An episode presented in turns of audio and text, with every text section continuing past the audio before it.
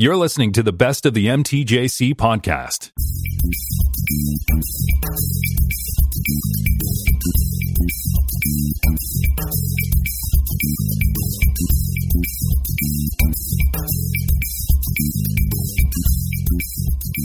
hey, everyone, welcome to episode 304 of the More Than Just Code podcast. My name is Tim Mitchell, and I am in Toronto, Ontario, and I'm joined once again by Jaime Lopez Jr. in Seattle, Washington. How's it going? And I'm also joined by Mark Rubin down in San Jose, California. Hello. All righty then.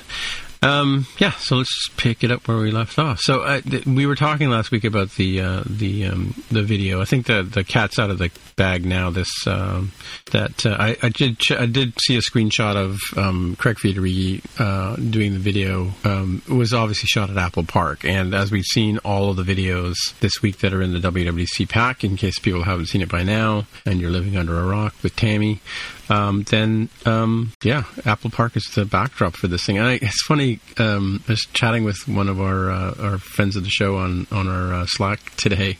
We did we did a, a, watch party today. So we I did one with Tammy and, and Alexis yesterday, and I did one today. And it's sort of the idea that you know when you went to WWDC, you would sort of you know make new friends, and you would go to all the sessions together, and so we could have a friendly banter, right?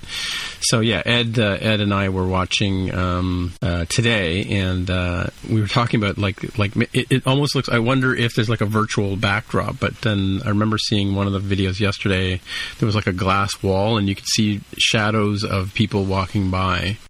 Um, so I, that's why I kind of figured this really is Apple Park that they're at, and um, uh, he joked that maybe maybe it was a really good effect that they did, you know. So, but yeah, so that's uh, that's a fact check from last week that the the per, Apple iPad Pro rollout video from three four weeks ago was done uh, at Apple Park. So there you go, and we'll we'll talk a bit more bit more about that when we get to WWDC. There's a bit of uh, health and safety I want to talk about on that. So, but we'll move on to our Ask MTJC. Do we have any Ask MTJC, Jaime?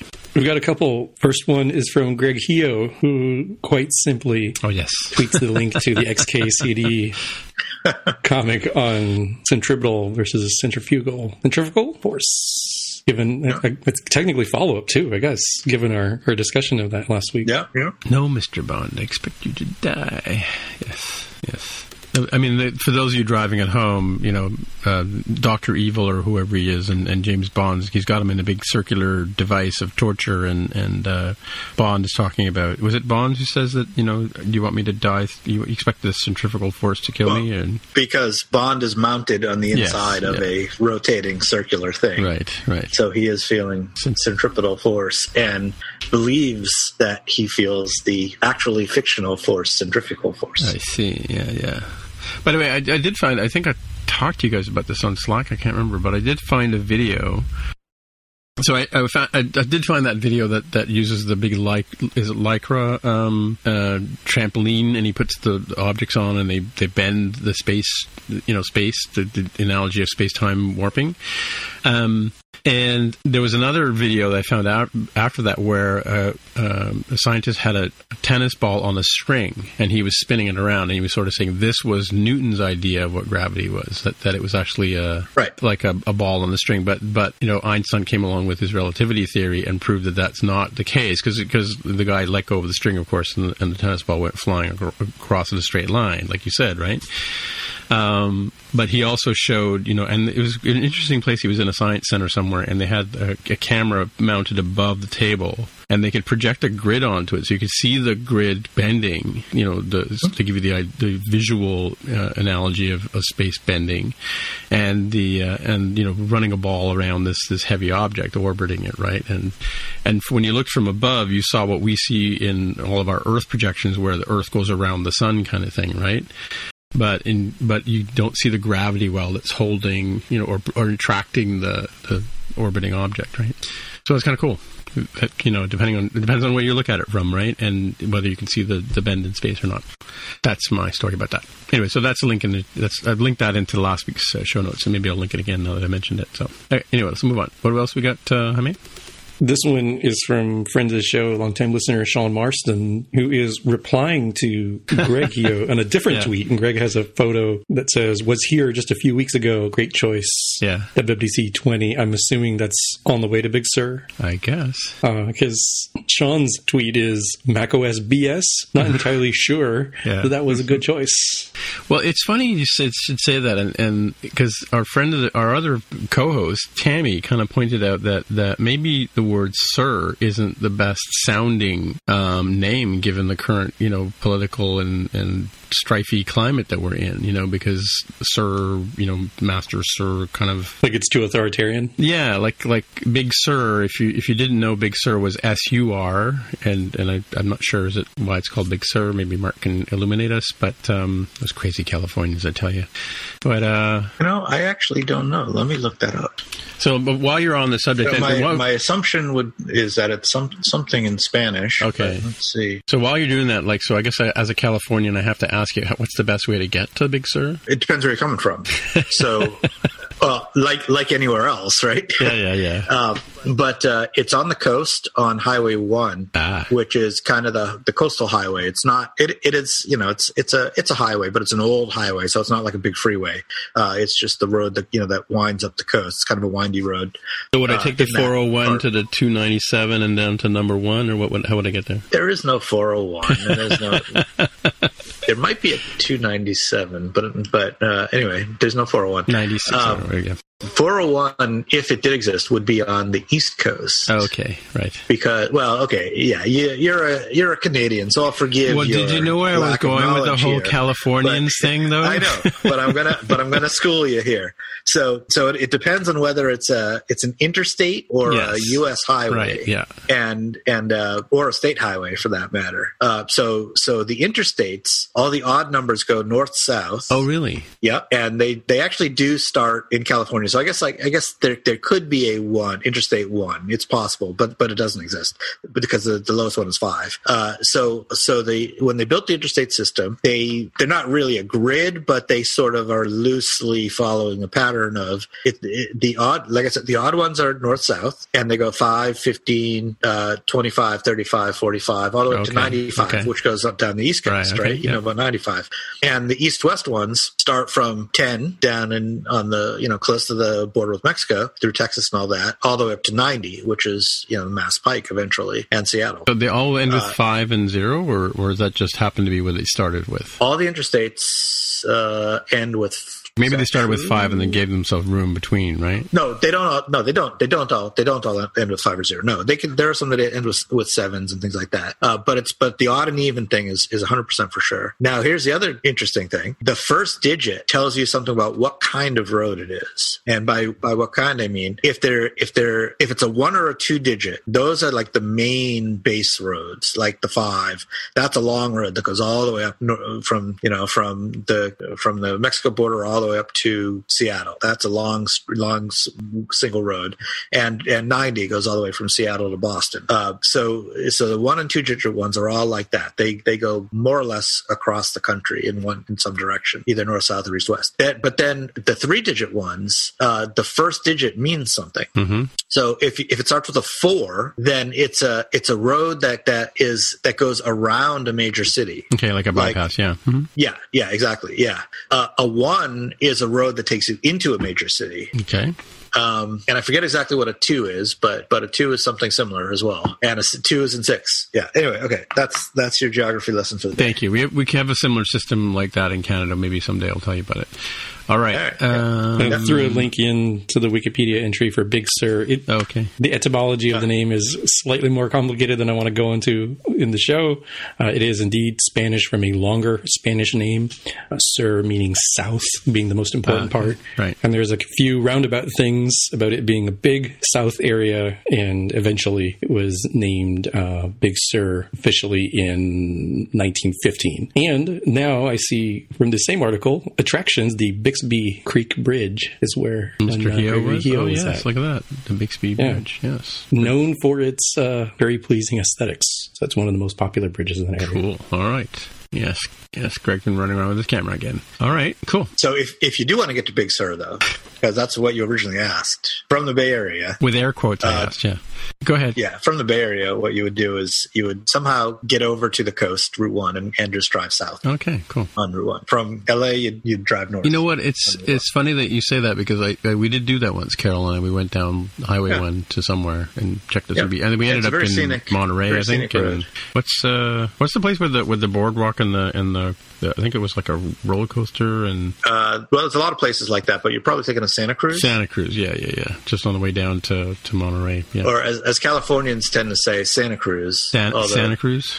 Santa Cruz, Santa Cruz, like Santa Claus, Yeah, yeah, Santa, Santa Cruz. Cruz, yeah. But but I think the the correct pronunciation is more like Santa Cruz or something like that. Santa Cruz, Cruz? Santa Cruz. Okay. All right. Oh, I mean, you could probably tell us better, right? Yeah. Santa Cruz. But Santa Cruz. but that's being said with uh, more of a Mexican Spanish sort of flavor Mm-hmm. on it. You would, if you were going to do it, what I assume the way the Spanish conquistadors would have done, it would have kind of a lisping, th- Like th- like Santa Barcelona. Cruz. Santa right? Like, Cruz. like, like think about Antonio Banderas and his Santa accent, Cruz. and, and, and Yeah, you nail yeah. it. Right, right. Well, I learned to say Barcelona when I was in Barcelona. Moving on. So, following up. Oh, yes, this is interesting. Um, and I know a few people over at Shopify, but it was announced on the uh, by our Prime Minister of Canada, Justin Trudeau, announced that uh, coming soon there will be a COVID nineteen um, what contact tracing app that is you know endorsed by Canada and used by Canada and whatever. I believe it's built using the um, Apple and Google um, sort of framework, as it were. Um, but what was more interesting to me was that it, it was built by a couple of volunteer coders over at Shopify in, I believe, I'm going to say Ottawa, Canada. That's where their their head office is, but they're obviously all working from home right now, and some of them are in Toronto and various places like that. But yeah, just a COVID 19 app coming in July, I believe, um, called COVID Shield, uh, is uh, developed by our pals over at um, Shopify. In fact, one of our friends Nice. of the show, um, Dan, who just joined us last week on the, on the um, Friends of the little Slack, he works for Shopify as a manager. So yeah, cool.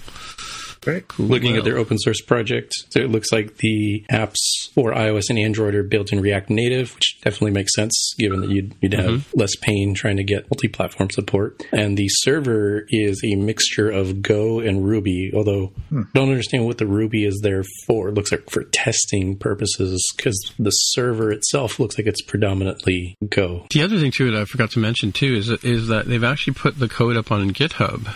So um, I don't know. If, I guess that means you could take it, download it, and build it yourself. But uh, Is the link in this article? yeah, at the very bottom it says The "Find out more" and it takes you over to the um, Ah. the GitHub. to covidshield.app, which is a nice little Yeah, microsite that they've created for this that uh, explains what it is, uh, how exposure notifications uh, APIs work, and also very critically that you you cannot download or use this app as is because you may remember uh, both Apple and Google are going to be approving these, and there's uh, limitations uh, mostly around one per country. Your mileage or kilometerage may vary, vary depending on your particular country, but it's not like oh, uh, random person in their basement's app they can get um, approved uh, for many reasons. Um, but I think this is really cool because this goes along the lines of like, why does every country even need to make its own app? That seems kind of silly. Surely you might have your own configurations. You might say, hey, you know, we want to direct people to uh, like your country's version of the Centers for Disease Control and etc. official resources. But the the main you know sort of basis of the app itself seems like, yeah, we really should have open source for this and not uh, reinvent the wheel, you know, hundreds of times for this. So you know, kudos to these folks for doing that. But if you do get rejected, at least you can now appeal. all right, you have our sympathies too, of course. Yes. Um, all right. So, Humby, you got some follow up for us? Yeah, I'm I'm I'm calling this follow up on uh, on. I'm sure we've talked about ARM based stuff before, and uh, I've heard of them. yeah. spoilers are the later part of this episode. But uh, it, it was interesting that given the recent news that the um, Japanese supercomputer that is ARM based is now the fastest in the world. Really? Hmm. Nice. Fugaku, a computer in Kobe. I don't know what that means. I have to look it up. Kobe is a place I know Kobe is a place. I don't know what Fugaku is. Off to Google. set to go operational Isn't next coup, fiscal year. if, if the word ends with with coup, that means like I mean that's an old word name for city. So it, I guess it's I guess it would be sort of a neighborhood of a city now, but in the, or maybe it means town, something like that, hmm. something like that. Interesting. Yeah, Google didn't give me a good translation, so I guess it is named after like a town or some sort. Yeah. more arm stuff coming later on in the show. All right, uh, where are we here? Yeah, so are we at the big recap now? What do you think? We are. We just dig in. All right. So, for those of you living under a rock, um, this week is WWDC, and so uh, we had the keynote on Monday, and uh, I think we all partook in, partook in that. And uh, I th- I'm going to say I've probably watched a bunch of videos, but I have a feeling that Mark and Jaime have not had a chance to look at too many of them yet. Um, as I mentioned earlier, That- that is correct. as I mentioned earlier, we did a fun kind of thing. Um, I was on uh, another Slack channel chatting with uh, with Alexis, and he came along and said, "Hey, is there any uh, wa- any um, watch parties around?" And I sort of uh, mentioned the Paul Hudson link, and I went over and signed up. I I can't remember. I think I did hear back from them, but I'm not quite sure how that worked. But anyway, so Tammy sort of piped up and said, "Hey, I'd like to do that right now." So the three of us went over to fired up a Zoom call and and uh, agreed to download a video at the same time and in sync. You know, went one, two, three, and clicked a button. And um, I got to say, my favorite feature of the videos is the is the hit the rewind 15 seconds uh, button. I use that one a lot, but uh, the rules of our little uh, watch party were that we weren't allowed to do that, and so I had to suffer through as if I was watching it live, you know, kind of thing, right? So, but it was interesting hearing So- the banter. W- Which videos did you watch? So we watched. Um, gonna say we watched the What's New in Swift, and we watched um, something else. Uh, but I wanted to watch the What's New in Swift UI, but I got vetoed. But I did watch that one later on that night, and, and I'm going to say that that so far was my most uh, enlightening video uh, so far. Let me just see if I can find. Swift UI, you said? The what's new in Swift UI. I'll talk. I'll talk, Oh, talk about that in a bit. But and, and yeah, I remember, and I told you like, oh yeah, the what's new in Swift one was pretty much a recap of what we've already covered on the show with uh, with what Paul Hudson had on on uh, and uh, what we've been talking about on Swift uh, Swift.org. This, yeah, I think Jaime mentioned a couple of. Articles a couple last couple of weeks where we talked about the new features right?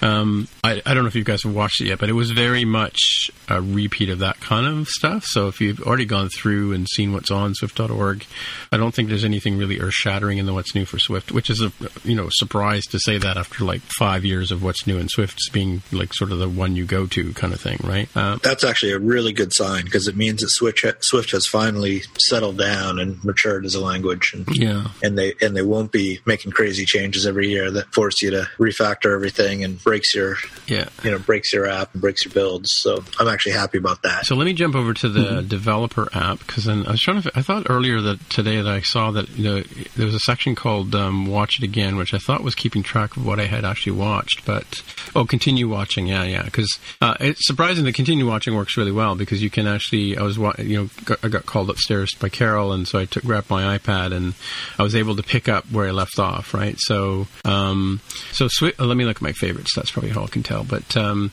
let's see. So I, I watched uh, I watched the, the visual editing with Swift UI, which it, it was a good one. It's five minutes long. Like some of them are, are interesting because the talks are only five minutes long. I guess we should maybe start with the what with the keynote first, right? Um, I'm getting a little ahead of myself here because because one thing I really enjoyed about the keynote was the fact that um, you didn't have to wait for people to walk across the stage. You know, plus Yeah. plus all the demos worked and everything like that. So yeah, let's let's talk about the queen, keynote. Some time first. savings. You know what the biggest time saving was? Not seeing one of those lame demos from some random company that just sucks all the life out of the room.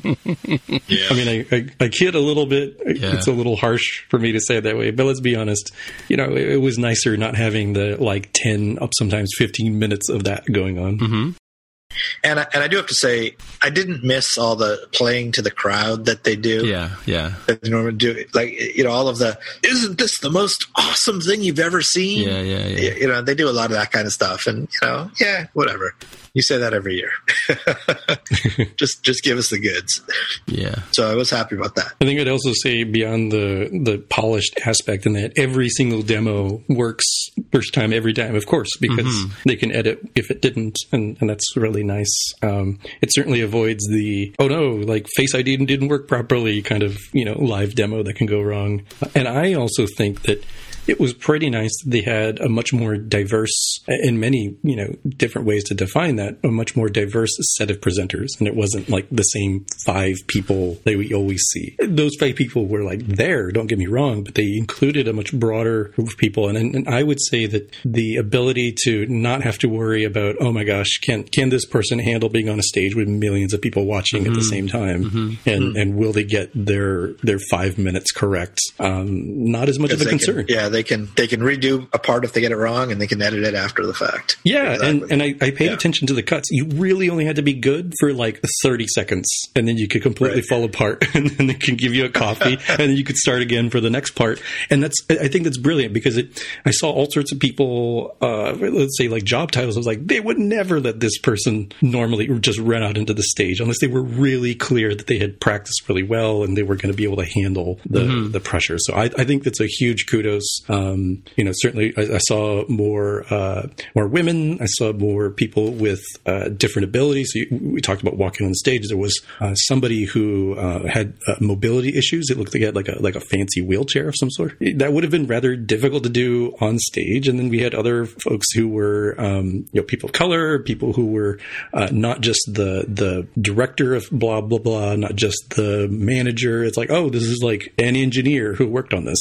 So that's really cool. I, I, I applaud them for that. I didn't see many people talking about it, which I think is a bummer because Apple, I think rightfully so, has been you know beat up uh, over this topic, and I think this year they they got a lot better at it, and hopefully they'll continue to improve. I don't want to forget about this, but uh, did you guys you guys have you watched any of the, the videos? There's a recap thing they do every day that. Um, uh, there's a, a, a, emoji named Serenity comes up. Serena. Oh, Serenity. Serenity. Yeah, that, that's, right. that's Serenity Caldwell. I have been watching those. That's Serenity Caldwell. Who, who's, who's that? She's a Canadian former former podcaster. Now works for Apple. Oh, I see. Yeah, okay. Yeah. So she's she's been out there for a while. Anyway, so yeah. So and, and now she's just an, an emoji. I mean, mo- yeah, emoji. emoji. Yeah. She's not a real person and, anymore. And, well, her name's Serenity. It sounds like her voice. So I don't. I, don't, I haven't really mm. sort of. Nobody's called it out, but I just happened to notice it today when I watched one of them.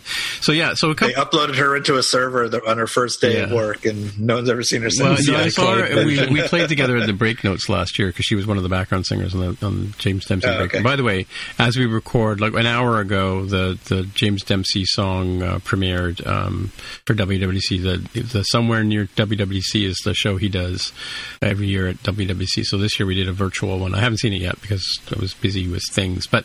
Um, couple of things here. Like, let's talk about the, some some of the numbers off the top. We always ask this question, and here it is: 23 million developers, right? Which is one of the numbers we're always trying to clamor for when we uh, we're doing these the show. Um, of course, 100 plus sessions. Um, Craig Federighi came in and talked about iOS 14.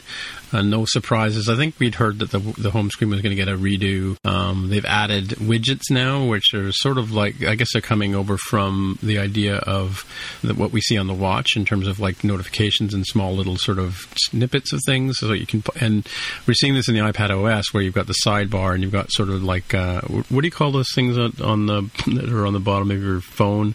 Um, and you can edit them and add them. It's like, oh, anyway, widgets, I guess, right? Um, all written in Swift, by the way, Swift UI, I believe, right? Swift UI. Yeah, yeah. Mm-hmm. Um, yeah. They've added folders in there, uh, picture-in-picture video, which is something people have asked for on the phone for a long time, um, and also picture-in-picture on Apple TV, if I'm not mistaken, right? Yeah, apparently it's it's available everywhere now. Yeah, which is kind of nice. Which I think a lot of a lot of what we're seeing too, in, in especially in like the Apple Developer app, is I think we're seeing cat- catalysts all over the place, right? right? Um, so things coming all over the place, and and I'll talk a bit about that when we get to the Swift U, what's new in Swift UI too. Um, uh, you can hide, you can group things into into like I guess sort of folders, not folders, but there's a new I metaphor. Like that. Yeah, you can hide the app library. You can hide entire yeah. things and app library, right? Yeah. And and it'll yeah. suggest things like it'll time of day or time of you when you use things more more frequently. They'll come and suggest groupings for you, which is nice. I kind of like that when I'm searching for things in my phone. You know, when you do the I have I have apps on my phone that I, I, can used. only find them. Yeah. Well, yeah, I have ones that I haven't used in ten years, sure, but but there are other apps that I use all the time. The only way I can possibly find them is by doing a search, by pulling down and typing it in, or or seeing that it's suggested. If I tr- if I ever try to actually search for it and find it, it's I can't find it. No, I, yeah, I mean, it. like I, I, don't know. I have thousands of probably I don't know, like Yeah. uh, over. I, I'm going to guess and say over a thousand apps on my phone, right? And um, Yeah. yeah, like I, there's some I have like, and some I haven't even touched in years too, which is another thing too. Um, Remember, remember back in the day, there was a uh, there was a app review site called was it called 148 maybe. because that was the number of app slots that you had on your phone, and that Oh, was really? Oh, of apps you wow. Oh, I do remember something. Yeah, yeah, Yeah. yeah, yeah. Yeah. Real, real Yeah. early on. Yeah. Hmm. That was real early on. Yeah, that was probably 2009, 2010. Wow, wow, cool. So yeah. Yeah. widgets on the home screen. So we got you know data rich, different sizes. There's like a today view. And the thing I thought about the widgets was the way they describe them and the way they appear to work, particularly with the smart stack. Boy almighty, does that remind me of glances on the watch, right? Did anybody get that? that's what I'm saying. Yeah, yeah, yeah. impression. It, it definitely felt like if you understood or vaguely remember how that worked, I think you'll be halfway there for understanding how this works. And I haven't even seen the session yet. Did glances go away? I can't remember. Glances Something we had- did go. Away. They away. did go away. Yeah, they Right, did go away. Right, right. But the like you know, there's some analogies here where I you know I use my different watch faces on my watch sort of like a smart stack, like a like a, a manual smart stack, right? I'll say, okay, um, I'm going to do this very particular task. Okay, I've got a watch face that has some complications for that. I have uh, I'm at work, cool. I have a watch face that I like to use for work. I have a different watch face that I like to use for non-work or weekend time, and and that works Right. pretty well. Now, if they could You just switch them, really? magically do that for me, Wow. that would be great. And that's what I'm interpreting the smart stack for these widgets to be. Yeah, you can hope, have let's hope. Info there, glanceable, and then it can intelligently figure out when you need the right information. Well, do you not notice now on your on your phone that when you go to search for things different during t- different times of the day, different icons are sort of suggested at the top? This is shortcuts, I think, doing under the hood mm-hmm. doing this, right? So they're Yeah. building on that kind of technology, right, or that that sort of power. It's very judgy. I'm like, you know, I'll, I'll Yeah. go to search as like open Twitter. Like, oh, all right. Thanks for telling me. I don't even see. This is why I don't activate the. You know, how long have you been using Zaps? I know I've been using them too much. Yeah. Anyway, so moving on. So they, they, the, the Siri is no longer giving me a full screen thing, which is great. It's now going to be a little bubble at the bottom, uh, kind of like HAL 9000.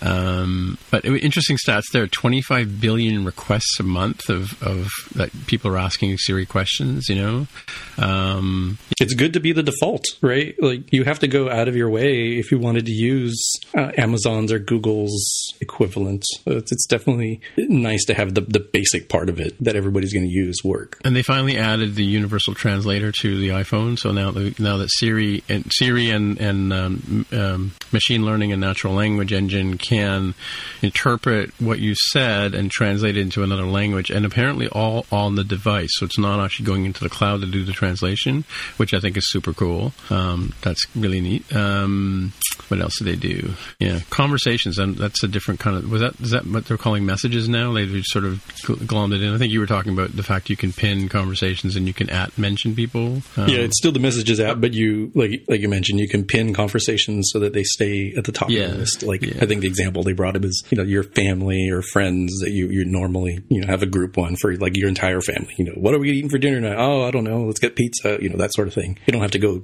digging through the list of all of the other conversations you had. And they had some nice things there. And can you recall messages? I think we talked about that, but did they actually bring that one up? Oh, I don't know. I didn't see that. I didn't see that. But yeah, there may be it may be something in there. But yeah, I don't know. Threading for for inline replies is pretty nice. Yep. Yep. Yeah, Craig didn't say anything recallable, so I mean, memorable but not recallable. Um, do we have to talk about Memoji here? So here's the thing: every single speaker introduction video has a Memoji of them before they before they show the actual person on the screen. And I think we, Mark, you talked about this before that in previous uh, WWDC when you saw the videos, you didn't see the actual speaker, right? Uh, In the early years, you never did. Yeah. Yeah. Now you do a lot. yeah, now now they've got like a sort of picture in picture thing with the, with the speaker there, and sometimes they're full screen again with the gorgeous Apple Park drop ba- uh, backdrop and all that kind of stuff too.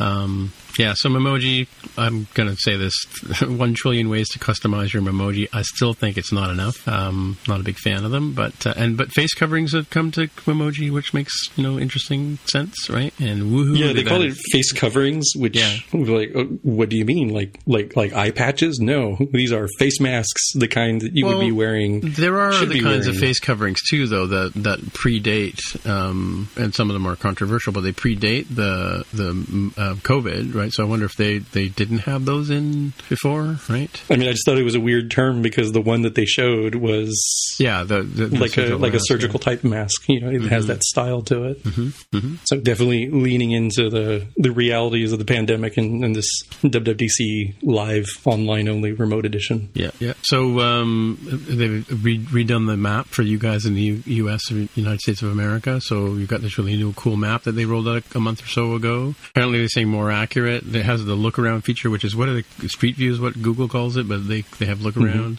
They're claiming privacy again. Like it's all it's all sort of happening, you know, within within the device and that kind of stuff. Like the routes you take, they're not sent up to some cloud somewhere telling you what the traffic patterns are. Nudge, nudge, wink, wink. Um, and apparently they're going to add UK and Canada soon. Woohoo! And Ireland. And Ireland, yeah, I missed Ireland. Sorry, I Ireland. pick Sorry. up Canada. Sorry, Ireland. Well, I, I, got, I got stuck on Canada. What can I say? Um, and then, but yeah, the other thing, cool thing is cycling. So Meg Frost is one of the presenters you talked about. Um, talked about cycling and then how when you do a route now you can do a route obviously and it'll take you on the bike path and stuff like that. But you can decide whether or not you can look at the elevation you're going to be riding, decide whether or not that's too steep, and maybe you want another route. Uh, it'll tell you if you have to carry your bike up a set, set of stairs. I guess that's important in San Francisco, but um, you know, you can you can sort of look at that, which is kind of cool. And uh, also for EV or uh, electronic vehicles, or what do you call them? Uh, what do you call these electric vehicles? Right? Um, who have range anxiety, which is a new term, um, they can tell you based on the model of your car or the make of your car which routes to take, so that you'll always have a charger somewhere along the route that you can charge your car. Right? So.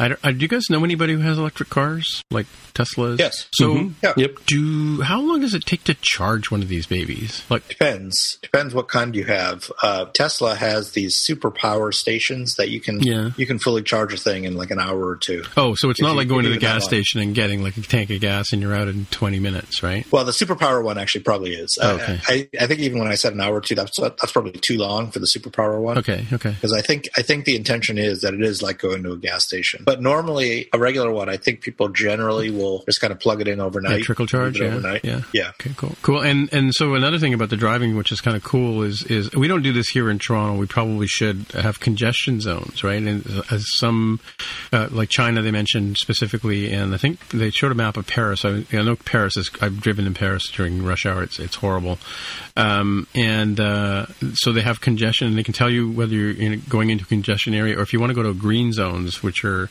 to sort of control the amount of uh, polluting that cars are doing. And one of the benefits of COVID right now is we're not doing as much polluting to the environment since we're doing less driving and less, you know, boating around in, in Venice and things like that. But oh yeah, so and what's cool is is that if you're in China, you, apparently you have to you can add your license plate, your license to the the app, and it'll tell you whether or not you're allowed to go into the congestion area on the on your prescribed day, whatever that is, odd or even days. I don't know how they do it down there, but that that's kind of cool that they can actually manage that kind of stuff. It's something we need in Toronto because we have a lot of a lot of people driving into the city. I'm sure most met, most metropo- metropolises do, right? Um, have a lot of a lot of issues with cars coming in and, and plugging up the roads, right? During during normal times, not COVID times, but right. Yeah, and I, I definitely would like the option of adding my driver's license to my phone. Uh, I wouldn't want to replace the physical license, but having it as a as a backup. Oh no, I forgot my wallet. Well, it yeah, doesn't matter. I've got my phone. So we're adding. So here, here's another angle too. We're adding uh, uh, our car insurance uh, uh, thing. You can carry it digitally on your on your, your phone now. But here's a here's a following up from last week, right? So if a cop asks you for your license and you have to use Face ID to open your phone, or you're not handing them now an open phone. Yeah, that is a consideration, which is why I don't want Yeah, my yeah. my license to only be on my Oh, phone. yeah, And it's yeah. even better if it was available, like the um, uh, like the emergency contact sort of Mm-hmm. card. You know, if they, they find you passed out on the street, they can figure out that you're, you know, allergic to penicillin or etc. Sure, um, I think something like that would be useful for the reasons that you just hinted at there. So we always kid about the dongles, and um, uh, Emily Schubert came on and talked about the most expensive dongle that we've seen so far, which is the BMW 5 Series, and that's a, uh dongle for what feature, guys? Talked about last week, keyless entry. Did they give it a brand name? Yeah, they didn't say keyless entry, but the but yeah, that's uh, I, that's what I have in my notes. So maybe that's what they start and unlock your car, uh, stored in the secure element. You can share you can share keys with people. Uh, you can also also restrict the key you give to somebody. Like if you want to give it to a teenager, you can say no highway driving for you, young man. I don't know what that'll do. It won't go on the highway or something, but or maybe it'll drive like it'll only work between certain hours and that kind of stuff, right? So and apparently this is also going to be backwardly compatible with iOS 13, which is kind of cool, right? This car Yeah, that is pretty nice. Actually. Super nice. Super nice. and apparently they're working on standards with other with other um, manufacturers. Um, they're using the UI U1 chip for this, for which has some sort of spatial awareness built into it. Um, that that will be able to use. So it won't be the only the BMW dongle won't be the only dongle you'll have to buy for this to use this feature. Yeah, the UW, sorry, the U1 chip, I should say, is U1, yeah. pretty nice because it sounds like you can just leave your phone in the bag or pocket. You can still continue to start the car even if you don't put it on the, the fancy little recharging pad that the BMW 5 Series has. But I, I understand, and even though they didn't talk about this, that um, people who, who know this sort of thing are claiming that, oh, it probably is also a way to help um, reduce the possibility of replay attacks people can do with like you know get a signal from you know intercept a signal between your car and your your device. And then when you're away from the car replay that signal to um, to enter into your car right? Like like cloning your your your your key fob. In this case it'd be like well your phone is nowhere near. We can't detect the U1 chip so therefore we should not open the car is what I believe that's being used for in addition to the the, the user nicety of not having to, to pull the phone out and put it in a certain place. It, it also seems from my understanding to be related to security as well So 12 years ago, Apple opened the App Store, and the new feature on the App Store is the App Clip, which is like a, I guess, a snippet of code that um, runs or, or basically brings. It's kind of like um, like the banner thing. It's I'm it, I'm, I'm not quite 100 percent sure on this yet, but it brings a portion of some information from your app to the phone, and I think you can download it when you hit open. It downloads the app. Is that what I'm understanding correctly? Do you guys know? I, I think the idea is that you trigger it in a in a you know one of a various number of ways, like scanning a QR code or or getting a, a link through Safari or or you know or through a text message or maybe even be in some location or you know with NFC or something like that, and it triggers it, and and then it and then this this little mini app will download because it's very small, download and pop up and let you just see some relevant content from the app without actually having to download and install the entire app uh, from the app store. And then if you do like it, you know maybe maybe it's it's just enough to you just interact with it and you're done. But if you do like the app or want to do more with the app, then you tap a button and it will go and actually install it from the app store and do more. Nice, cool, yeah. yeah. So it's a little bit it's a little bit like an extension, except an extension that uh, you don't actually have to have the original app installed to use. And I think it's more my my sense is that they're meant to be more media rich than extensions generally are. Okay. Yeah, it's very similar to app slices or instant apps from the Android side of the house. Um, there are some differences in that, uh, you know, this is really focused on getting you not having to actually do much of anything to, to interact, right? So signing with Apple, so you don't have to create a new account. Uh, even with nice things like like 1Password existing, this can still be a hassle. But using sign with Apple, you've got a you know one touch login button, very similar to logging in with Facebook or Google. And you've also got Apple Pay, so you don't even have to worry about oh, I got to type in my credit card information. No, you don't. You just use Apple Pay to pay. So you you've solved a lot of the the problems you would have with like oh, I really just want to pay for this parking meter, which is the one that they brought up as an example, right? There's dozens of those apps. I always have to look at the the graphic every once in a while to see like do I have the right app or do I need to download another one? Well, it would be nice to just have a clip, which apparently they are less than 10 megabytes in size, not very difficult to, to get yet, even out in the street. And apparently, you can also continue going on, like Mark mentioned, with you know, it's it's not just this separate little app; it is a part of your app that you can have out there that people can go download as well, and presumably pick up where you left off. Um, I think this will be, or at least has the potential to be very similar to Apple Pay, which Apple Pay was not first for NFC payments, but really uh, dragged the whole industry forward a lot faster than it had been, uh, even though the Android side had had NFC payments for a long time. The uh, instant apps have been around for quite a while, like three years maybe by now. Um, as far as I can tell, they're not really a huge deal. Why? Because I think the incentive, if you're a, a company, is well, cool, we can do this this one cool thing for Android. Can we do it for iOS? No. Well, it's not bothered, right? right? Because we're not going to have feature parity. Now this has feature parity. So people say, hey, you know, the experience we would design for an instant app on Android, that's pretty much the same experience we would design for an app clip on iOS. And I think there's going to be a whole bunch of these things uh, being created just because of that. You know, things of like, hey, well, we planned, you know, three years ago to do this and we couldn't. I was like, yeah, because it, people want parity, right? No, no product manager necessarily wants like, hey, here's this thing I can do on just one platform, right? And, and if you were going to pick a platform, you're probably going to pick iOS because people tend to have bigger wallets when they can afford, you know, $45,000 dongles for their, for their phone, right? That's just where the money is. So I'm not saying that it should be that way. I'm just saying it is that way. So I'm pretty excited about this one. I fully expect that there will be uh, tons of, uh, you know, conference talks about, you know, architecting your app for app clips because it'll, it'll be good practice, I think, right? Breaking your, your app up into smaller reusable modules so you don't go nuts trying to rebuild your entire interface just for the clip. Cool. Right. So moving on, we have the iPad. They're, they talked about. They're talking a lot about this. I watched the, the designing for iPad session today.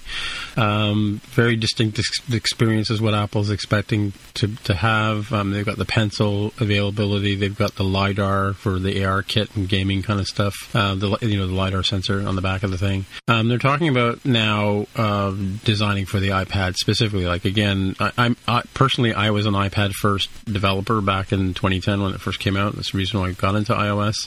Um, but Josh Shaffer, the I guess he's the iPad guy, uh, showed up and, and talked about uh, the new photo browser with this new sort of. Uh, and he talked about the sidebar a lot, which is and it, this is a thing where it seems to be unique to what they're saying is unique to, to iPad, and it's sort of like the split view controller we used to use back in the day.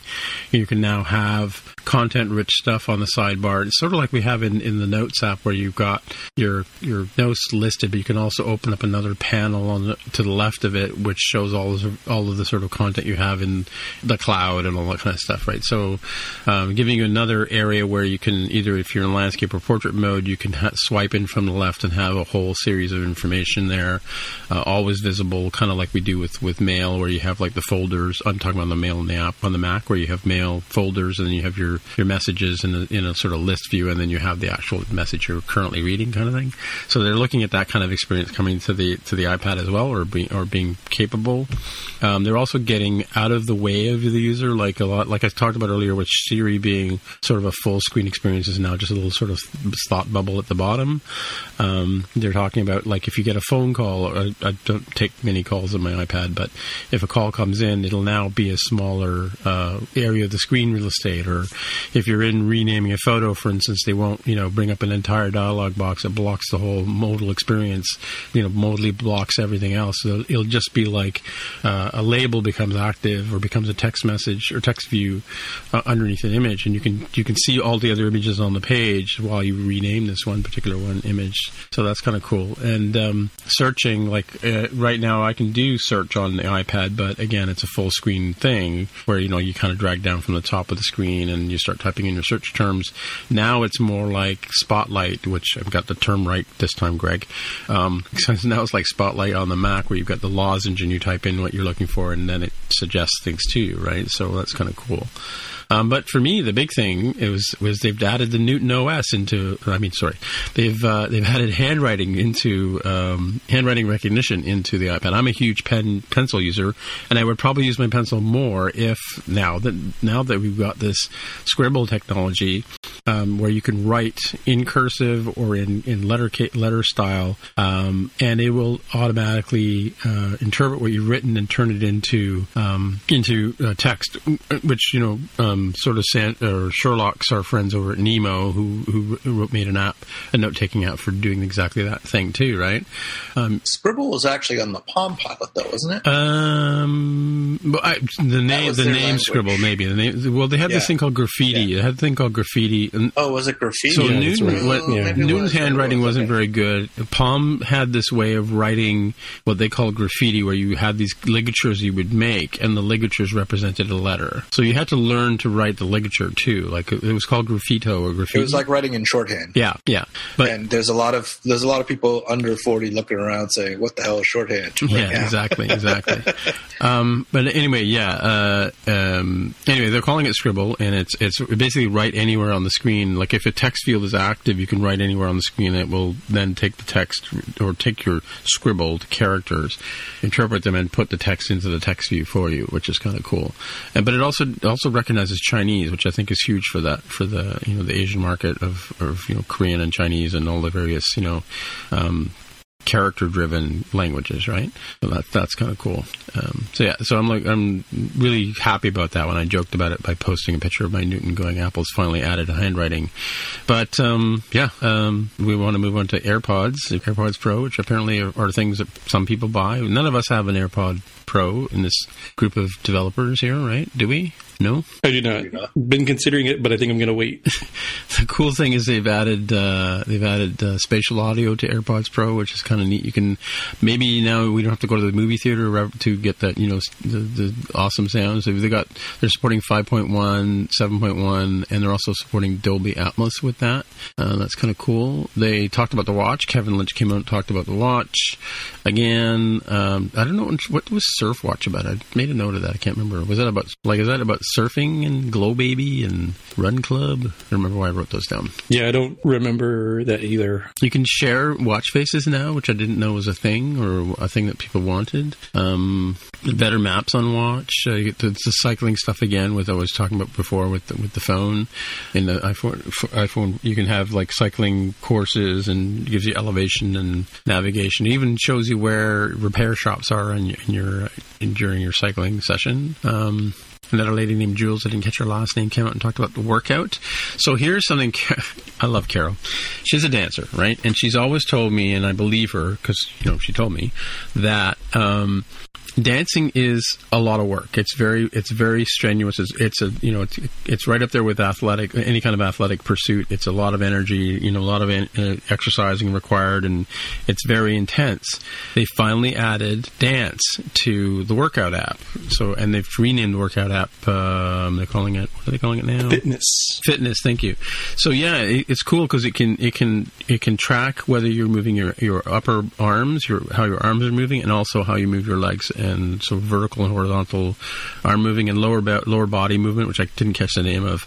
And of course as soon as I told her that she says yeah but they don't have uh, what's it called? Aquafit. Apparently she goes and does actually she has this thing where she gets in the water and they do exercises in the water and her complaint is that her watch won't recognize that as exercise. So you can't win is my point is why I'm telling you this part of the story here so you can't win. Anyway, but yeah, this, so I think it's cool that they've added dance to. I'm sure dancers around the world are, are rejoicing. They're they're doing you know pas de deux and pirouettes and all that kind of stuff around this news. Um, also adding to the to the watch, they've added. uh, Is this the watch? I believe so. The, the sleep tracking or the sleep mode. Um, they're adding in new experiences and like in terms of it'll. You can set a schedule. Like you can say, hey, I want to have like seven hours or eight hours of sleep a night, um, and need to get up to go to work at such and such a time. It will remind you to go to bed at a certain point in time, as opposed to just letting you stay up and watch WWDC videos. It'll it'll prompt you to go to sleep and then keep track of how you're doing um, in sleep mode as well, right? And uh, much and a simplified, more fa- simplified face for when you're sleeping. Um, this story got a lot of attention. Hand washing is now a feature in the watch. Um, kind of timely, I suppose. Do, do people actually? Do you actually wear your watch while you're washing your hands, or do you take it off? I wash my hands with my watch on. Yeah, Yeah, I don't take mine off to wash my hands. it's waterproof, man. You Come put, on. it, you put it in your pocket. I guess I guess it's waterproof. well, do you wash all the way up your forearms, or what? Like uh, how? These days I do. Yeah, Oh, okay.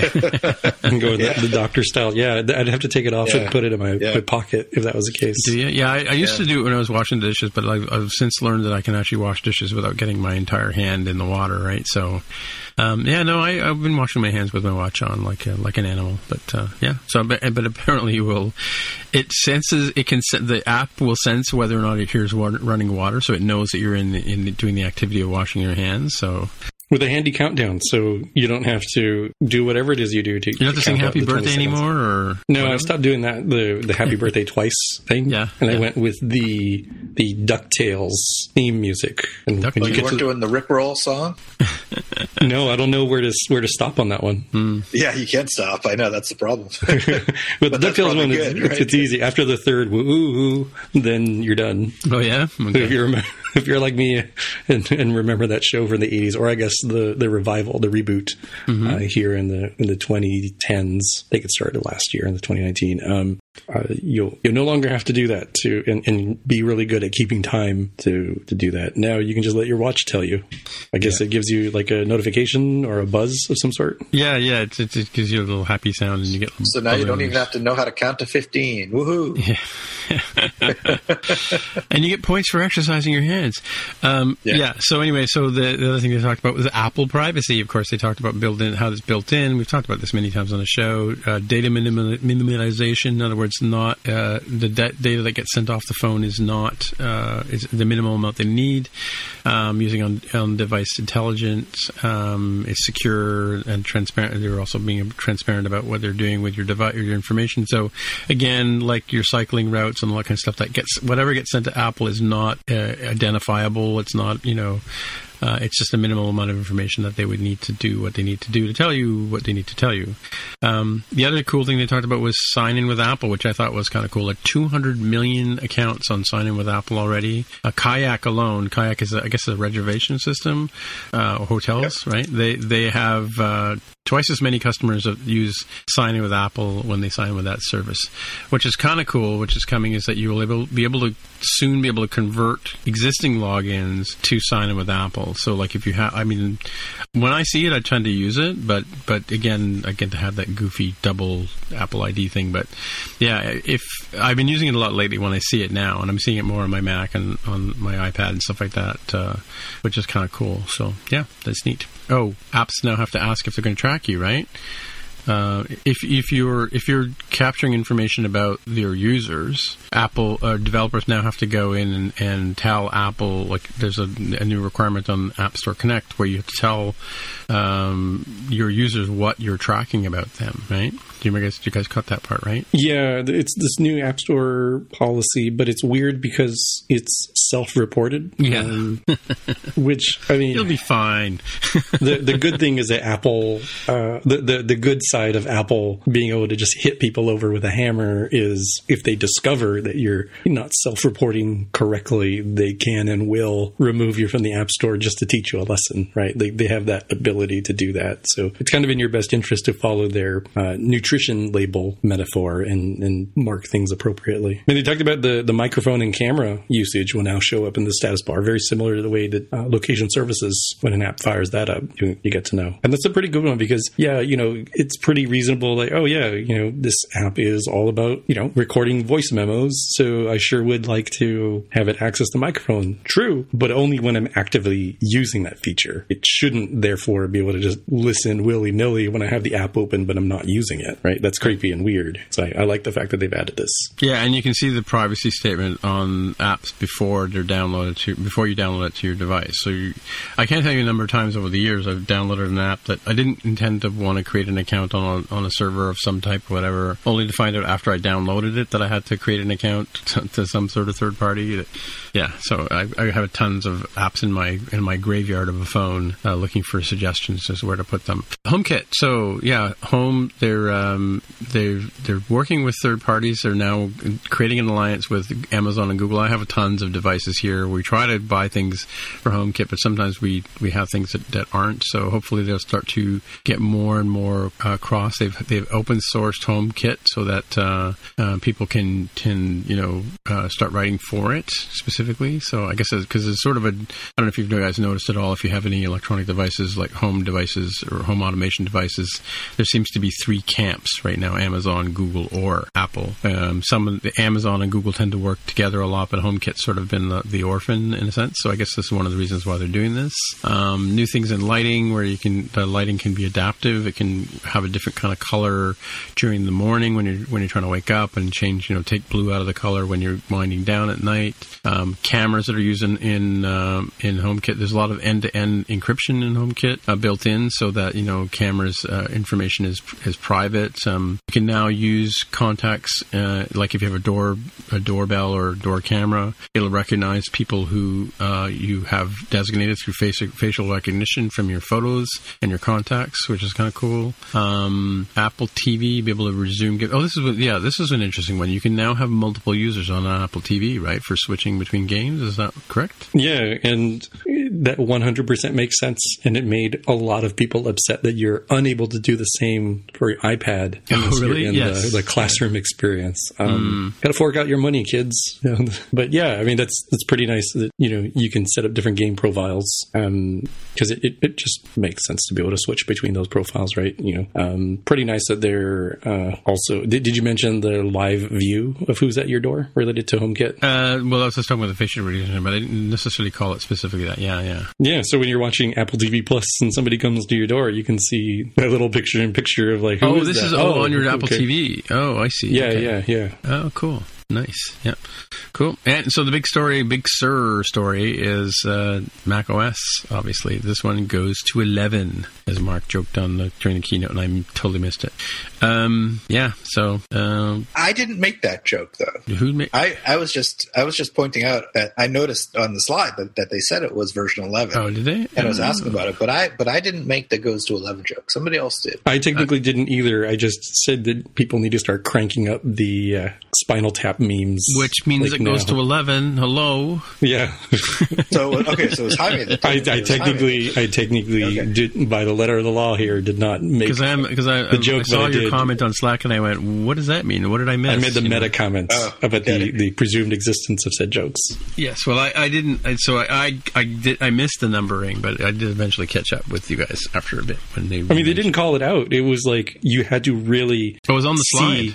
you blink and you miss it, sort of thing on the, on the screenshot as it came out of. So- you know, here's what the system is. We were talking about this on the release notes uh, happy hour thing just a, a few minutes ago before the show. Um, that what 1999 is when beta came out for Mac OS 10, as it was called back then. Don't at me. Wasn't it before that? I don't remember. It was around 99. Let's so, so it's been pretty much 20 years that we've been, or 10 years. How many? Yeah, 20 years. That's 20. 20 years 20 years that we've been that we've had mac os 10 and now Mac we've finally got to 11 so yeah and which i mean they could have gone to 11 And yeah did you notice that they wrote it out as the numeral 11? Oh, they didn't do XI? XI.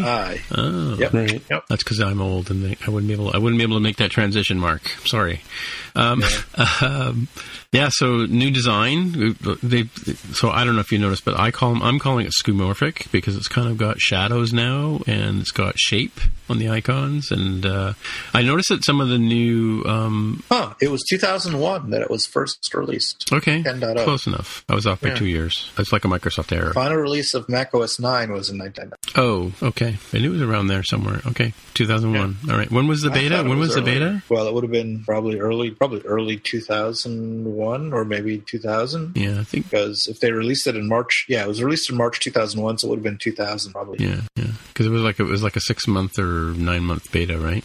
Yeah, yeah. And you had to pay ninety nine dollars to get it. Um. Anyway, uh. Yeah. So. Yeah, they, they, they, I noticed that some of the behaviors in the menus um, seem to be behaving like the iPad that we've been having when you when you roll your cursor over or your mouse over them.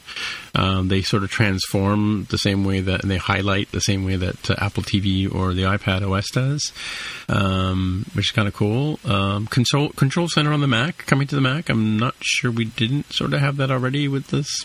Pref- I guess it's a quicker way to get to things, right? Like uh, I use Control Center on my iPad all the time. Yeah, yeah I mean, in, and the fact that it's customizable is nice too. Yeah, Uh, right. As I've got, you know, a whole bunch of I forget what these things are called in the upper, like in the status bar. It's like charms or some other similar name. I have a whole bunch of these little icons like, oh, you know, here's my Bluetooth uh, status. Here is, you know, my time machine status. Here's like a whole bunch of that stuff could go away if I had a really easy control center like place to put it. So have you have you used the, the app called Bartender Three, which is basically the same idea? You can hide, you can group and hide um, these these little icons across your screen because, like, if you're doing presentation video, sometimes they're distracting. So you can use Bartender to hide them. Anyway, that's another app. I've heard of it, that's but been not used Sherlocked. that's been Sherlocked by this feature. Um, yeah, I mean, mind you, many things have been been over the years have been Sherlock. You Sherlocked. mean it's been spotlighted by that feature? Spotlighted. No, I'm just messing. Yeah, yes, you are. yes, he's messing with me, Jake Greg. Help me. Um, so the new the new maps is coming over to Mac OS 10. Yeah, was that- No, not 10. Ma- So See, we, we have to get away from saying that. 11. It, will be 11. Yeah. just Kill Mac me OS. now. Yes, Mac, Mac OS OS. Big Sur. Mac OS. Mac OS, yeah, it's Yeah. coming to a Mac Yeah. OS to a near you. Yeah, it's got the uh, indoor indoor maps is kind of cool too. When you're, if you can go to a mall, which apparently now we can, you could sort of go and see, look at an indoor indoor map and find out where things are. Um, they've changed the name to Mac Catalyst. I don't know if you guys caught that. Um, so, and and an example they used for Mac Catalyst was the Swift Playgrounds app on Mac. They could have also used the App Developer app, but I guess that's another story. Um, yeah, so so it's a Catalyst example. Um, they're calling Safari. But uh, you know, it makes you wonder: Do you really? Does anyone really need Catalyst anymore? If all of these apps are going to run natively on the new hardware? yeah, It's weird. Yeah. I- I've seen a lot of discussion. I think you they- guys are skipping ahead, but yeah. Oh, all right. yeah, well, yeah. I mean, there's, even if we didn't have the, the the part of the discussion that's going to come after we talk about Safari, Mm-hmm. um, it's kind of a weird bit of timing for Catalyst, given that it came out when Swift UI came out, which sort of like, well, y- y- yeah, it's it's a little less painful to do Catalyst in order to get over to Mac. But if you have the option of going Swift UI, you probably should just start with Swift UI in, in iOS Oh, yeah, 13, yeah, yeah. and I think and even doubly more so in in Oh, iOS. we're going to get to that in a 14 minute and too. Mac hopefully. OS were like they they doubled down even more on things like the the widgets. So um, I I think Catalyst is probably like a, a necessary stepping stone, but I, I don't think that it would. I don't think it'll have a very long life uh, for Swift UI and uh, Topic after Safari reasons. All right. Um, since we're there, uh, Safari, they're calling Safari the world's fastest desktop browser. Do you guys believe that? I don't know. They're saying 50% say faster than. Chrome. I don't know. They say that a lot. There's some benchmark they do where it's faster. Yeah. Maybe maybe Google does some other benchmark and it's and then Chrome's faster or something like that. Hard to say. Yeah, they're saying also that it was the first browser to have privacy, cookies, blocking, and, and blocking tracking as well, ad tracking. I think that is true. Okay. Yeah, no, I do remember that. that so, yeah, they did a um, privacy report on Safari. I can't remember where I wrote that down. Oh, monitors. your- Oh, yes, they're now adding monitoring safe part passwords, which is a feature in uh, um, in uh, 1Password. I don't know if that's true in uh, LastPass and those tools, but like that's one of the things it'll tell you when the, when you've been pwned, as it were. Have I been pwned? Um, uh, they're extending web extensions. New Catalyst app for the maps. They're implementing the Web Extensions API, which Right. I know Firefox does. I don't know if, if Chrome does. So that's nice to be able to add extensions using that, that open standard. They're not particular to, to Safari. Um, and it's pretty cool that they added the fact that you can limit which sites extensions have access to instead of giving them access to everything. And you can choose time limited access, which is nice. Yes. That's Yeah, really so cool. Just a day, just the site, or always allow. Well, what I'm wondering is uh, Chrome has a feature where you go to a page that's not in your native language. It will prompt you and say, Would you like me to translate this Right. page for you? yes. Yes. Is is that what that feature is for Safari? Maybe, maybe. Let's, let's, I might cut it. We'll see. So then we came back to Tim Cook again, which tells us we're coming up to the big announcement of the day, the one more thing kind of thing. Um, and that is, of course, which we've talked about many, many times. He talked about the three major transitions that have happened over the years with Apple. Um, one was going to PowerPC, one was going to Intel, and I can't remember what the third one was. I mean, we've been talking about this the last three weeks, right? Uh, Anyway, they're calling it. They didn't call it ARM by any by its name. They called it Apple Silicon, right? Right, And- arm wrestling Intel with Apple Silicon would be headline. if I was at the newspaper. right. Uh, Ten generations of ARM chips that they've had over the years. They've, they started with iPhone first, and then iPad. With Retina needed a custom chip, so they went to that. Um, and then uh, A5, Apple's A5X started the translation to this stuff. Uh, 100, 100 times faster, a thousand times faster uh, graphics over the years. Uh, lower power for the Apple Watch is another requirement that that they needed, so they built their own chip for that. And um, two billion. It says two billion SoC, so that's two billion system on a chips. What does that mean again, Mark? Uh, two billion transistors. Transistors. So a system on a, a system on a chip is is a term that's been around for a long time. Even when I was in the semiconductor industry, it was it was around. It's the in the in the early days of chips, you would have you would have a chip would be a would be something that had a certain purpose, and if you wanted to make a big circuit, you'd wire a bunch of chips up all in the same, either on a circuit board or sometimes in the same package or whatever. And then someone had the idea of, well, wait a minute, we can make a, a bigger chip that does more than one thing. So you put a whole system of things all on a single chip. So you have a bunch of you can conceptually think of it as a bunch of little chips all on one chip that are connected to each other. So they call that a system on a chip, kind of a buzzword. It, in in this context, context, it usually means like there's a microprocessor, there's probably there's memory, there's GPU, there's there's a radio, um, being the you know the Wi-Fi or, or Bluetooth radio, all on the same chip. They'll call that a, they'll call that a system on chip. Cool. Yeah. So um, yeah, they needed a secure secure enclave as well. Advanced powering. They wanted more perform. High, you want high performance and low power is what the, they sort of said in their little chart. So they're trying to you know target. Which is hard to do. Yeah, hard to do. But apparently they're going to try and do it. Because I think I, I told you guys last week that power is proportional to switching speed of Mm-hmm, transistors. So to get high performance, you need fast speed. But normally when you do that, you have to increase the power. So to, to get both low power and high speed is pretty tough. Right, right. So now once they get this uh, the Mac onto this uh, this new Apple Silicon, they'll have, be able to have native apps for all the things. Um, so their apps can be ported over now using Xcode 12. Um, it, and it has an option if you start an app from scratch, you can build a universal app which will run across you know all the devices like um, Mac, iPad, iOS, um, Apple TV, and Watch as well. Um, so you can build with one single code base that will will address them, and, and they'll they'll they'll take care of the, the sort of what happens in the background. Um, it's going to be running. They currently have the A12Z Bionic chip with its universal memory architecture and neural engines, and and they talked about Rosetta 2, which we talked about Rosetta before being the the tool that let us move, run um, PowerPC apps on Intel. Is that right? What we used Rosetta for, Mark? Well, there was the so I think the I think the classic. Well, it was when when they went from sixty eight thousand to PowerPC, and that was I believe that was Carbon right? That was Carbon. Rosetta was PowerPC, PowerPC to Intel. to Intel. Yeah, yeah, yeah. But wasn't it Carbon was the one that went from Classic yes, to yeah, PowerPC? yeah. We had Cocoa and Carbon back then. Yes, exactly. Right, Yep. right. Yep. Um, yeah, so this translates faster than the current one. It translates all the code automatically on the fly. Um, new and it's going to allow for new virtualizations like Lin- Linux and Docker as well. Andreas Wendker came on and talked about the, the new Kickstart program that they're going to have, um, where you'll basically get a Mac Mini with an A12Z chip in it, 16 gigs of memory, 512 gigabyte space or SSD, and you can apply today. And it's, they're calling it Developer Translation Kit. And uh, yeah, so interestingly enough, on, on on that sidebar on that one, I did apply um, for Pi Day Countdown. No, I'm kidding, it wasn't Pi Day Countdown, but um, I did apply and I got accepted. And I've talked to two Mac bona fide Mac developers in, in today who have not heard from Apple yet as whether they've been approved. So I think it's kind of sort of a lottery again.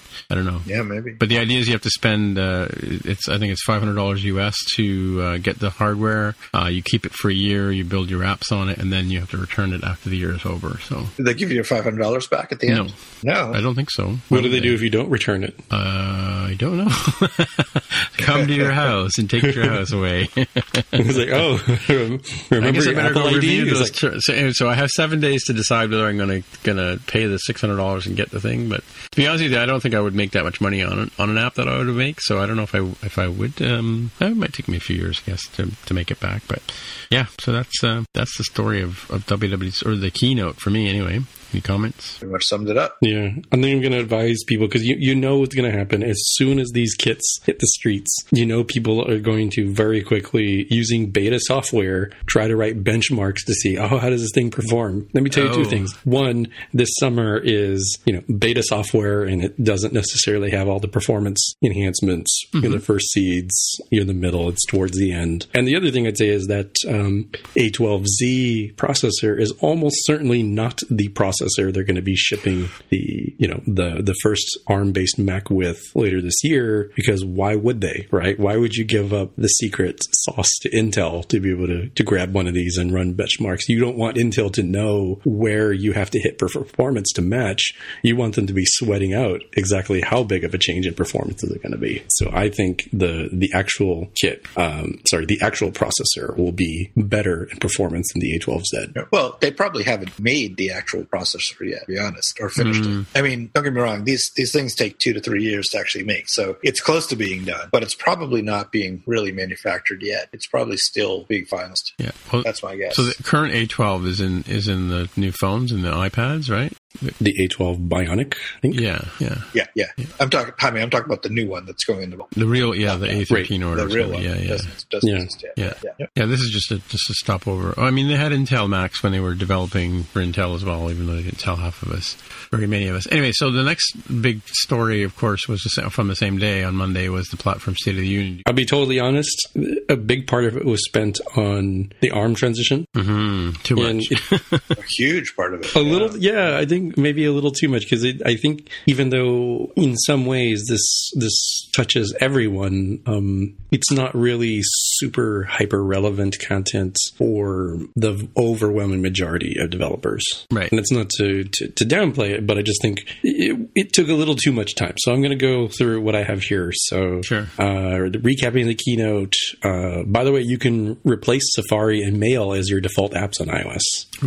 that was on a slide somewhere in the keynote, but definitely was not highlighted. So mm. it'd be nice. They've created the Find My program at developer.apple.com slash find my. So other apps and companies can join in the fun of, you know, I need to find this thing. Well, cool. They'll have a way to do that. Well, I can do Probably, device tracker. Hey. yeah, yeah, exactly. Or if you're a tile and you have sued Apple for their, yeah. their their inability to to have that sort of feature, like, oh, I guess that lawsuit goes away. But moving on. Uh, of course, they talked about Apple Silicon. They talked about Universal 2. You'd mentioned the the Universal app thing that uh, has Intel and Apple Silicon based architectures in a single app. Xcode builds for your native architecture during development because that would be the faster one. But then you can choose a new any Mac with Apple Silicon and Intel as the options. If you want to do that, you can use an update and build option, which presumably will get you, like a lot of these migrations, a lot of the way towards being able to have your app be available. Uh, and they claim for many apps, just a few engineering days, they showed how um, OpenCV, Chromium, Blender, Unity, and a whole bunch of other open source programs are uh, up and running, I believe, on, uh, on using Universal 2. Uh, then they also talked about Rosetta 2, which has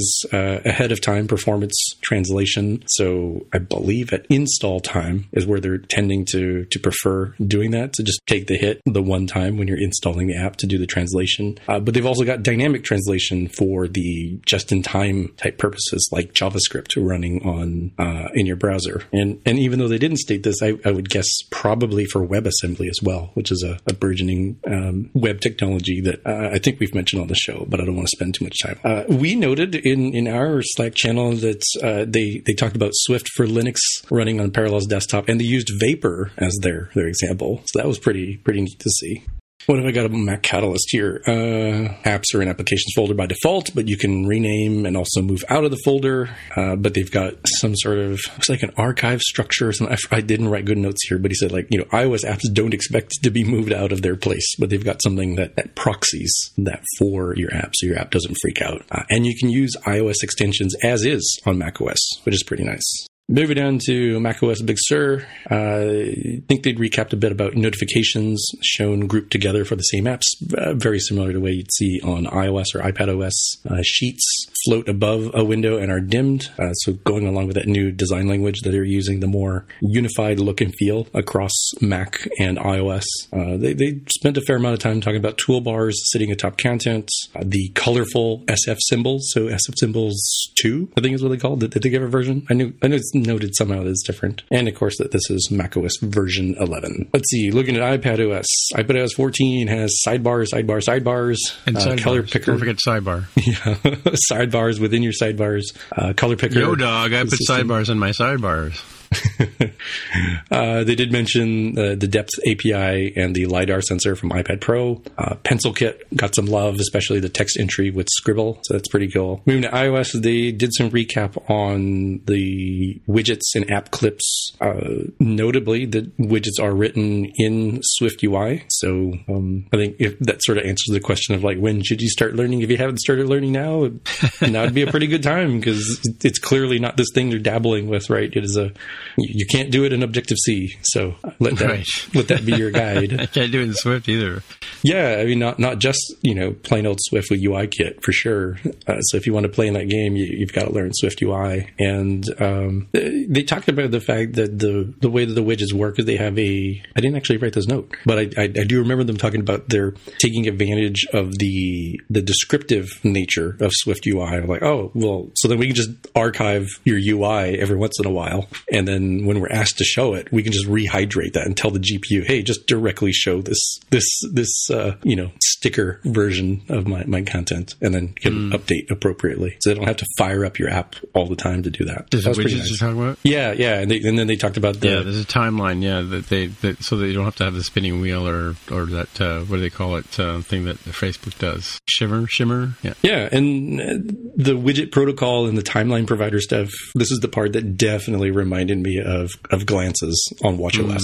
Yeah. Um, possibly even was called WatchKit. I don't remember where that was in history. I think that was WatchKit. I think that was er- very early on, early days. Okay, that that was my suspicion. Uh, Yeah. App clips, talking about that. So uh, the app card is nicely auto generated by your App Store metadata. Um, the app is already downloading in the background by the time the user has ended up triggering the system to do so. Right. So if they've uh, scanned the QR code, for example, and it's showing you the UI like, hey, this is what that will be. It's like, cool, we're already downloading this in the background. As mentioned earlier, we don't have to manually sign up or add your credit card data because you can just use sign up with Apple and use Apple Pay. Uh, you can open from apps that you use every day, for, uh, as Mark mentioned, like through your QR codes or sharing a link in Safari, etc. Uh, uses native SDK, less than 10 megabytes.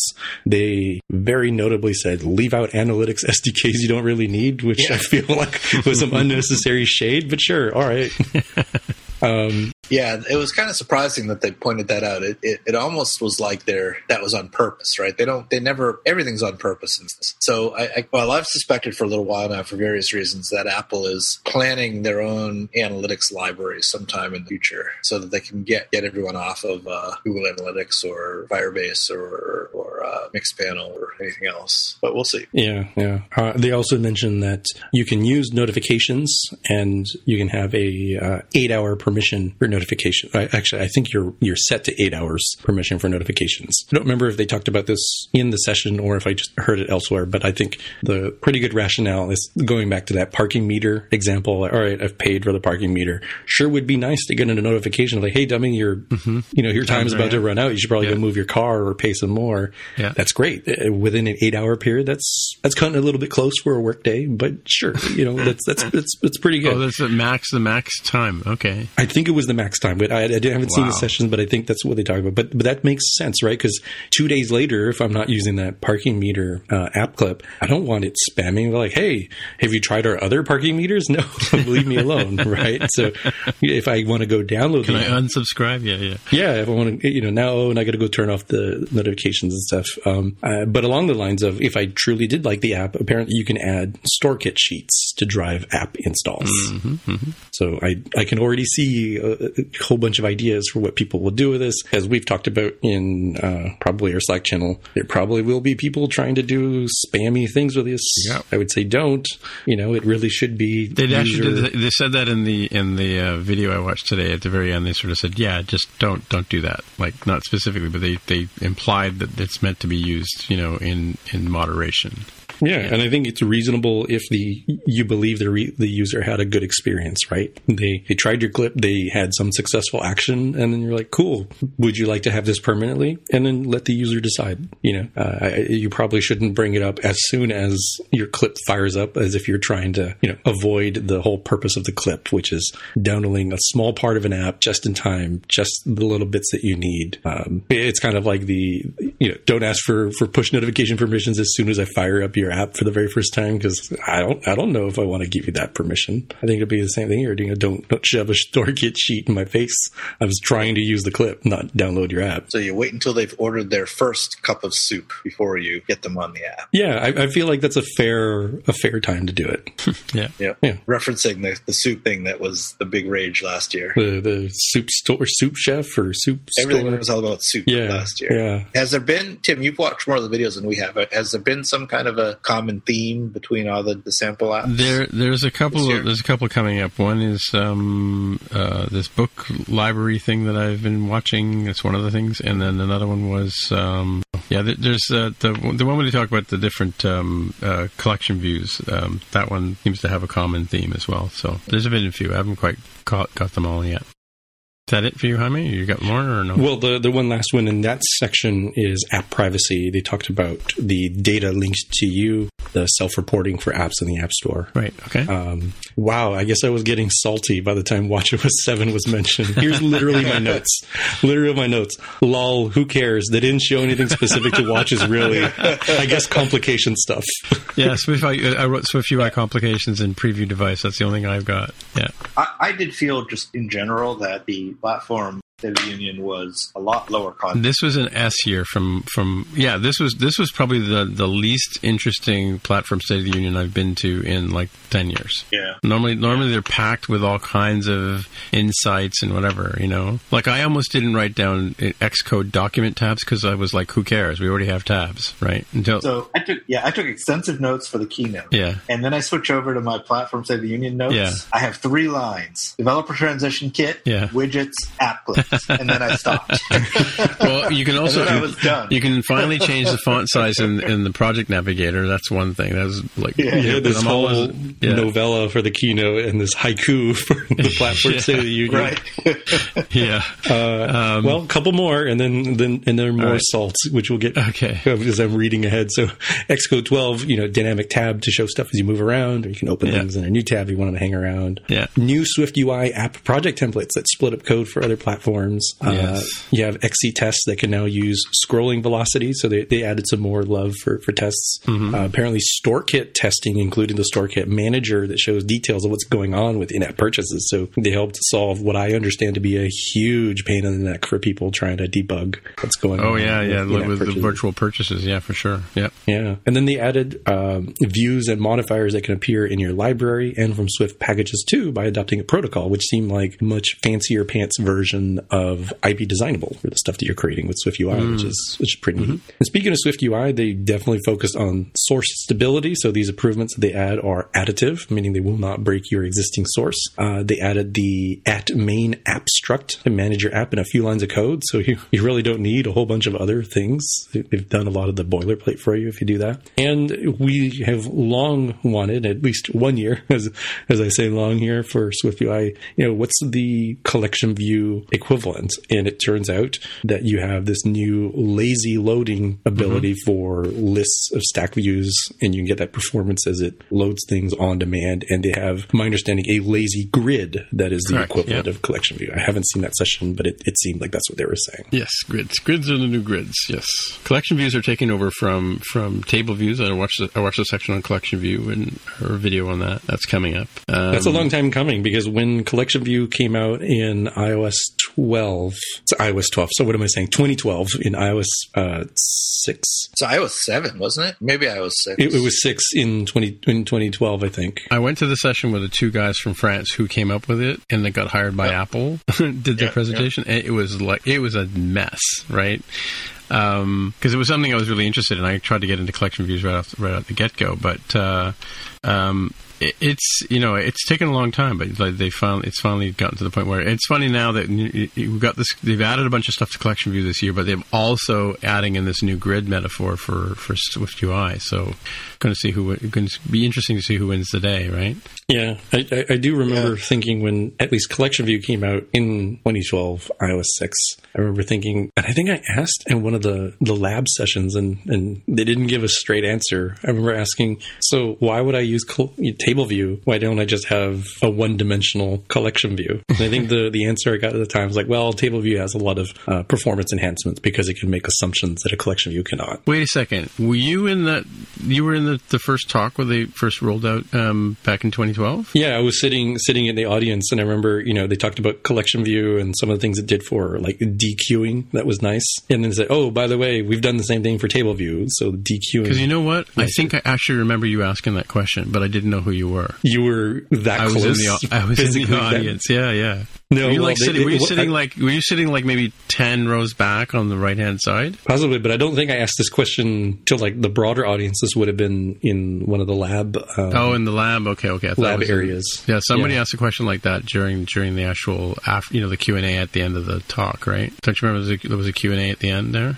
I kind of vaguely remember that. Anyway. but yeah, it was neat. Um, Okay, so you weren't rounding the guy. Hmm? So you weren't the guy. Okay, so No, no, that wasn't me. But I did ask at the at the lab. like, you know, That would have been serendipity for sure. yeah, yeah. Um, the lab, the I very might have gone to the thing. lab too. Now that I think about it, yeah. Hmm. Back then, you could walk into the lab, so you didn't have to make appointments. Yeah, I think it was first come first serve Yeah, yeah. that year. Uh, under the more category in my notes, the very last line is again more salt. TVOS lol. Who cares? Nothing worth mentioning. I guess. Well, there was one thing I caught in in at the very end of the. Uh, it wasn't actually talked about, but it was it was in the scroll screen at the end of it. Did you see that? No. Okay. No, I guess I didn't. The was- last the last part of the show, you probably just all went off and had a beer or whatever. But the last part of the the platform State of the Union was a scroller that talked about health and safety, and they said that for everybody that was involved in the making of all of it, and this I guess this applies to all of WWDC, um, they had daily health screenings. Um, they all practiced proper safe distances. Face coverings were used by everybody but the presenter, and the presenters were isolated when two presenters had to be in, on the same screen. They had to they were isolated by considerable distance, distances, and everything was sanitized to an inch of its life. Oh yeah, yeah, I did. I did, and they showed that at the keynote, uh, end Did of the they? keynote oh, as well. okay. I didn't see the, the end of the keynote. I- I Yeah, that, that was the you know no animals were harmed in the making of this movie sort Yes. of thing. Which I thought, you know, somebody said, you know what, we're going to get slammed. The- There's already people writing articles for Forbes who are just ready to submit. and if we don't put this on there, Yeah, we're going Apple to get hit. jeopardizes health of, of employees to make videos for. Yeah, because it was clear they were For in an actual physical location that was not the home, right? As, as opposed to um, most of what Microsoft did for its build conference. It- not true because they had, I think, two main hosts, socially distanced, but in um, like a studio of some sort. But everybody else was presenting from their presumed house, and very clearly, people were not presenting for their house for the Apple content. And we get a couple of quick items that I put as sort of the, the, the just after. What was it mentioned in the keynote or the platform State of Union? Uh, one is an iOS 14 accessibility option that lets you tap the back of your phone to launch apps and or run shortcuts. So you can double tap or triple tap on the back of your phone if you set up this option. Oh yeah, yeah, yeah. I saw People somebody are do a demo oh, of that. so you can fire up certain apps. You can't fire up the camera, but somebody say, "Hey, but I can write a shortcut that fires up the camera." Yes, you can. Hmm. You can set that as a workaround, so that's cool. Uh, they also have an iOS 14 So you could feature. serendip- serendipitously take pictures of people without them knowing it. Uh, I suppose so in that case, um, but it, it could be used for other things too, right? So you, you really wanted some particular app to be even more readily accessible. You could have that fire up. Uh, you've also got a feature in iOS 14 that uh, has your iPhone alert you if it hears certain sounds like dogs barking, a doorbell, or fire alarm. I believe this is an accessibility feature as well, but like a lot of accessibility features, it's not just for people who are impaired in some way, but generally usable for uh, the public at large. So that's cool. And the single session that I actually did watch, because it's only 15 minutes, and it was on a, to- a topic that I was like, oh, that's cool. That's work related. Uh, Safari is going to support passwordless logins via Face ID and Touch ID by implementing the platform authenticator flow or WebAuthn, uh, which we've mentioned, I think, once or twice before on the show. So that's pretty cool that you'll be able to do that. And it's a very short video on how they're doing that. Um, it's really nice because you'll have you know, even fewer opportunities for people to try to steal your password in some way. Well, they can't steal your password if all you ever did was use it the first time to register, and after that, you're using your uh, your iPhone or your uh, Mac, you know, biometric devices to to log in. So that's really neat. Appreciated that. So those are the quick items that I mentioned that were uh, things that weren't in the keynote of the platform State of the Union, but people have found as they've been poking around through the betas. Cool. All right. So, um, well, here, let me just knock off a couple of things. So, one of the things that I remember Mark was talking about Collection View last year because none of us really clued into the fact that we even talked about Collection Views. And there was a session that Mark went to about. Um, Two sessions. One on the diffable yeah, data sources. data source, yeah. Yeah. And, and so, and so the one on the composable Right. collection. Right. views. So this Yeah. is what they. So where that is now going. If you watch the Collection View 2020 uh, video, I don't know what, what it's called. What's new in Collection View, I guess, or whatever. Um, lists. uh, The, the list metaphor is now coming into Collection View that they brought from. List is how they handle table view sort of content or dynamic content in in Swift UI. So that's coming into Collection Views. You've now got swipeable actions like we do with table views. Um, it's sitting on top of that compositional layout thing that you were talking about last year, I think, right? Um, and so the gist I got from this is that collection views are going to be replacing table views uh, coming going forward, right? Um, there's now a UI UI collection view list cell type, and um, I think maybe this is a note on on going to watch the lists in collection view video that I meant to do for later. Um, cells are now registered the same, some very similar way that that table view table view cells are done, like using a dequeue configured reusable cell, um, uh, concrete type, I guess you call that. And then um, there's a so there's a another one called Modern Cell Configuration, which is a video to follow up on this one.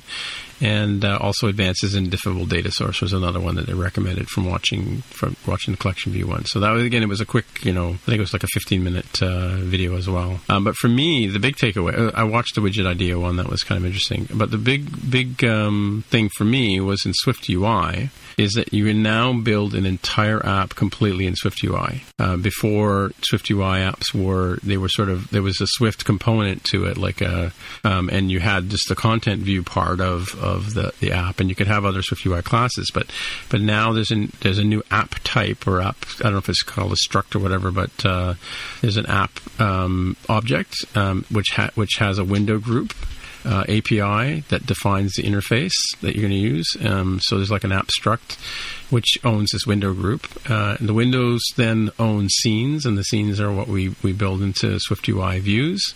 Um, and there's a session called App Essentials on Swift UI, which is a follow up video to this one. But um, I'm So there's no there's no longer a top level UI hosting view. right, yeah. UI view, UI hosting view controller. Yeah, yeah. So, and there's a new at main, which you, you now designate which is going to be the primary uh, view in, coming when the app launches. This is the one that's got like a property wrapper called at main at the beginning of it. Is how you designate which is your, your first sort of view or first, first object that lo- loads. Um, you can now do settings scenes with for, for Mac preferences using uh, Swift UI, which is kind of cool. Um, uh, document group. blah, blah, blah. Oh yeah, they've added a document group um, object to uh, handle documents with with like um, iPads. iPad apps can have documents. Mac apps can have documents as well. So there's document document based APIs. Um, there's now a new in Xcode 12. There's now a new multi-platform project type uh, template. Right. So you choose that, and, and basically it will it will set up. You write your generic or your declarative code in, in Swift UI, and that template or Xcode itself will handle how it behaves on the iPad, the Mac, the iOS device, and so on and so forth. So the the idea is you basically can very simply create a multi-platform application doing just that one using that one template. Um, launch screen is now it now has an info p list, so it's no longer just a storyboard uh, for the launch screen. You can now have a more more stuff. You can have images and stuff like that in there uh, as well, so to make it more interactive. Uh, widgets, as we mentioned before, are exclusively written in Swift UI, and um, yeah, so you basically build a Swift UI view for a widget. That's essentially how it happens. And there's a new state object at or state object property wrapper, I guess, uh, that um, lets you um, manage the state of, of your views throughout the throughout the thing. So that's how it loads, keeps track of what the state was. So when you go to load a, a view that you previously had, it uses the state object to sort of uh, bring to reincarnate it or whatever you want to call it. So definitely watch definitely watch the um, what's new in Swift UI, despite what your friends are telling you. Uh, go watch that one. That's a, a quite interesting video. So that's my Swift, that's my first Swift UI story for the day. Oh, let me let's say that. Let's move on to the picks. Um, my first pick here was was a video that I found for Jaime that was I forget where it was posted, but it's a song that uh, a country singer has uh, written called "Up Here in Canada." It's very comical and it talks about all the different uh, facets of uh, Canadianism um, and uh, yeah, says sorry a lot in the song and all that kind of stuff. So um, yeah, so Jaime, you're next up with this. What's new in SwiftUI for iOS 14? Yeah, oh, yes. that's that's the name of the blog post by Mr. Paul Hudson on mm-hmm. hackingwithswift.com.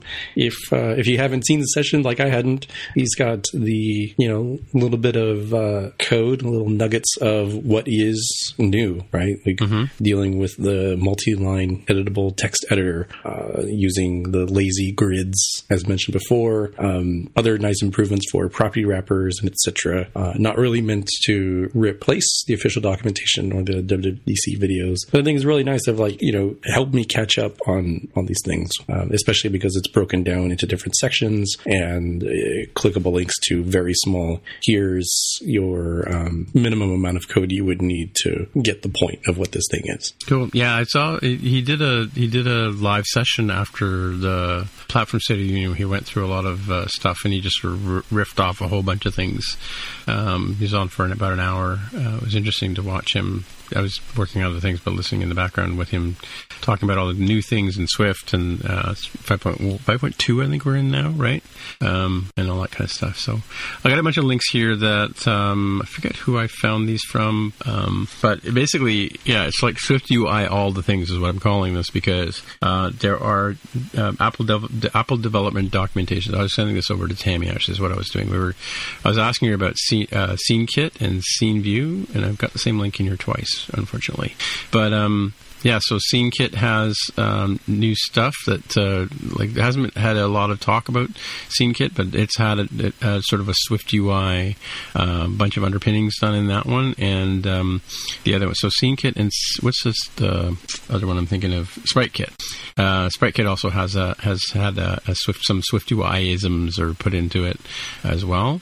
Um, AVKit also has a new sort of uh, Swift UI based video player, and for dealing with MIDI. Um, um, media, whether it's uh, MP3s or, or movies and that kind of stuff. And of course, MapKit, which we've talked about a few times on this show, have has also had a Swift UI overhaul as well, or added in new new documentation on their mapping or maps uh, for using in your apps.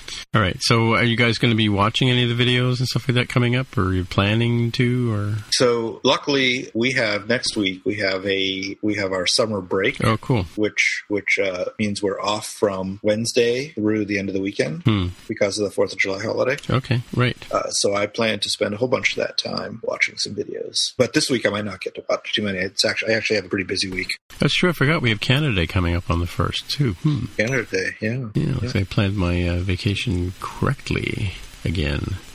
Um, all right. So, uh, so Jaime, what are you planning on doing for the rest of the week for WWDC? I'm probably going to take a look at the list of things that are out, and mm-hmm. I might even watch the recaps first. Actually, the two minute recaps to see you know, what came out that day and, and which ones should I target. Um, am I correct in thinking that they're releasing batches of videos day by day? Yeah, they're, they're it's they all come out at like 10 a.m.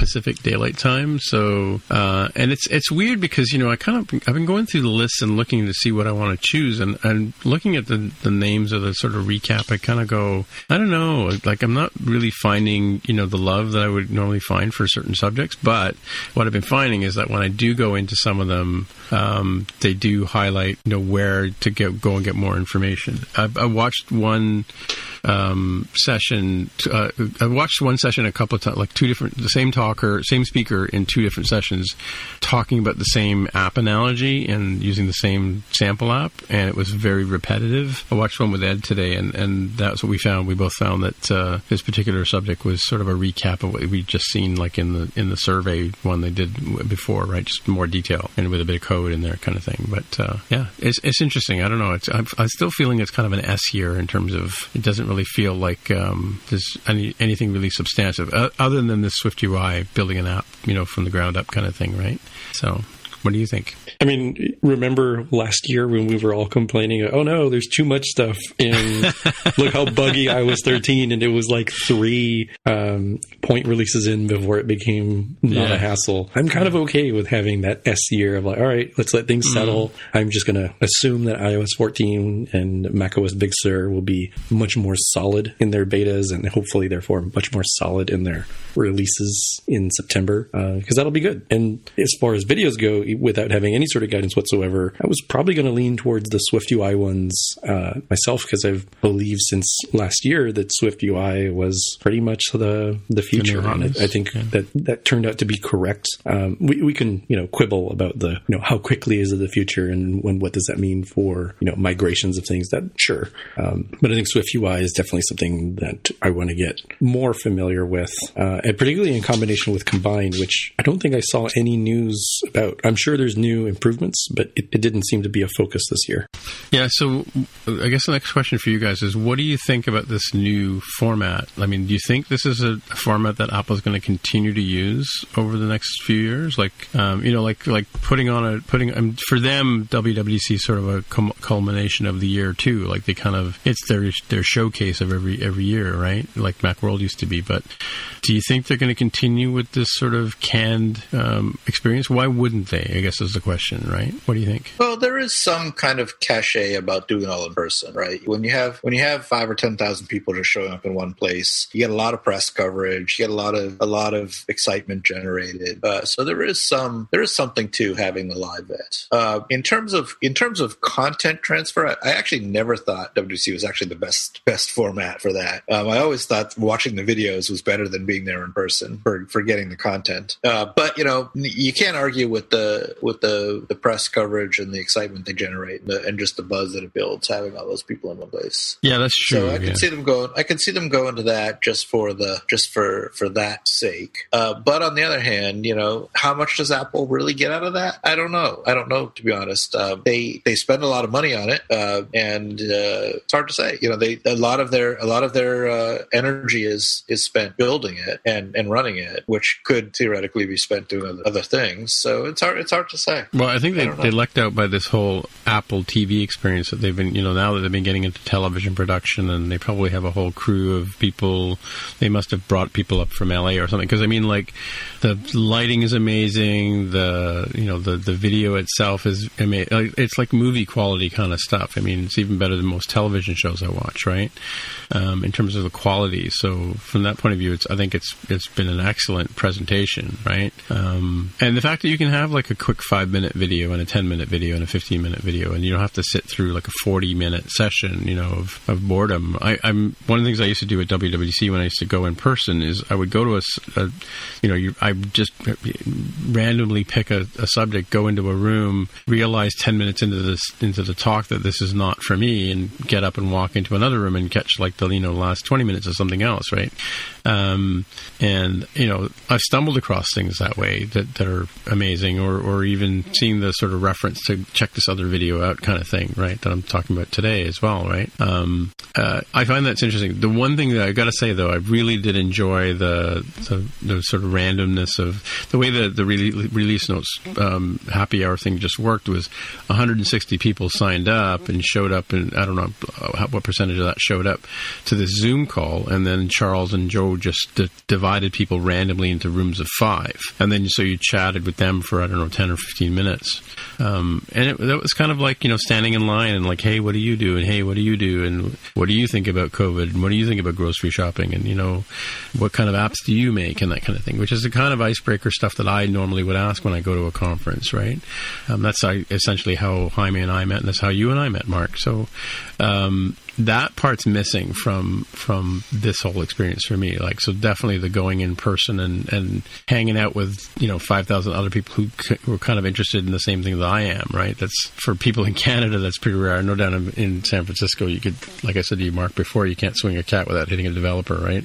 Um, Yep. But But that's you know that's That's the Silicon big- Valley in general. yeah, yeah, yeah, Yeah. But I mean, so it's nice to sort of see. But I mean, like even in, in, in Silicon Valley in general, you're not always running into iOS people, right? No, that's true. Yeah, or, or true. Mac people or whatever. But um, what do you think, Jaime? I think it'll be a very difficult decision for next year because I think everything is, you know, pretty spot on that you and Mark have said about, you know, in terms of transferring knowledge, the way that they've done it this year, in many respects is superior to the way that normal stuff happens for WWDC. And uh, would you say 23 million registered developers? So Yeah. it's like the 5,000 who are blessed to go is like two tenths of 1% of all developers. Yeah. It's, it's never really about like disseminating the knowledge there. There is something to be said about the sort of Apple festival that it, it sort of is that I, I wouldn't want to see them completely go away from. Uh, maybe they'll have something a little different, right? Or I don't know. I, I, I could think of a million different things they might do differently uh, than they normally have when they have the option of you know, people in. Maybe it will be more festival type thing. Like, hey, let's all get together, let's watch this video, and then you know it could be a little bit more casual because you're not uh, you're not having to deal with a lot of the pomp and circumstances. Like, well, the video's pre-canned, right? You can watch it in this big auditorium, and then you know have snacks and beers and whatever with all the developers. Oh, did you see that thing? How cool is Swift UI's new blah blah blah feature? Right? Like, there's there's some aspect to that that not everyone uh, is willing to go, capable of going, or even gets the the sort of opportunity. I haven't been in like five years, but that doesn't mean that I wouldn't ever want to go for like the more festival part of it. Right? That that could be a whole lot of fun, and having the ability to just say, "Hey, I'm just going to take this week and go do dub dub stuff." It's kind of nice. It, it's a little harder now to to not uh, not be like, uh, "Well, I've got this other thing. I'll watch a video tomorrow. Uh, I'll watch a video during lunch." Right? It, it's not it's not quite the same as having dedicated focus of a week. Even though hypothetically I could just do that. So I I, I don't. It's a very long winded way of saying I don't know what they're going to do, but I do think it will be a very difficult decision next year. Yeah, I think uh, yeah, uh, yeah, it's hard to say. I mean, it's sort of like the you know the, the have you ever read the Goblet of Fire or seen the you you read the, you saw the movies right? I mean, Mm-hmm. you know the very beginning there where they go off to that festival thing where they they they use the boot and they all transport to this place and it's like everybody gathers together. I forget what they call that, but I'm sure the Harry Potter fans are just yelling at me right now. But Yeah, they had like the Quidditch Cup or something. It was like yeah, a World yeah, Cup that, equivalent. yeah, and something like World Cup, yeah, yeah, Yeah. yeah, and yeah, and they all went there, and and um, and the Death Eaters came in and ruined the ruined the party. But the the sort of com- you know, the hey, let's get let's all just go and touch the boot and whip off to this you know thing, and Harry's like, what are you guys talking about, right? Sort of um, communal experience kind of thing. I think that's where what happened. And it's funny because, like I said, the very first time I got into iOS, like I thought, you know, I had already been going to like you know um, conferences in Boston for um, like uh, there was a Mac World there. There was um, a thing called Seybold Publishing, which was a sort of a Seybold conference for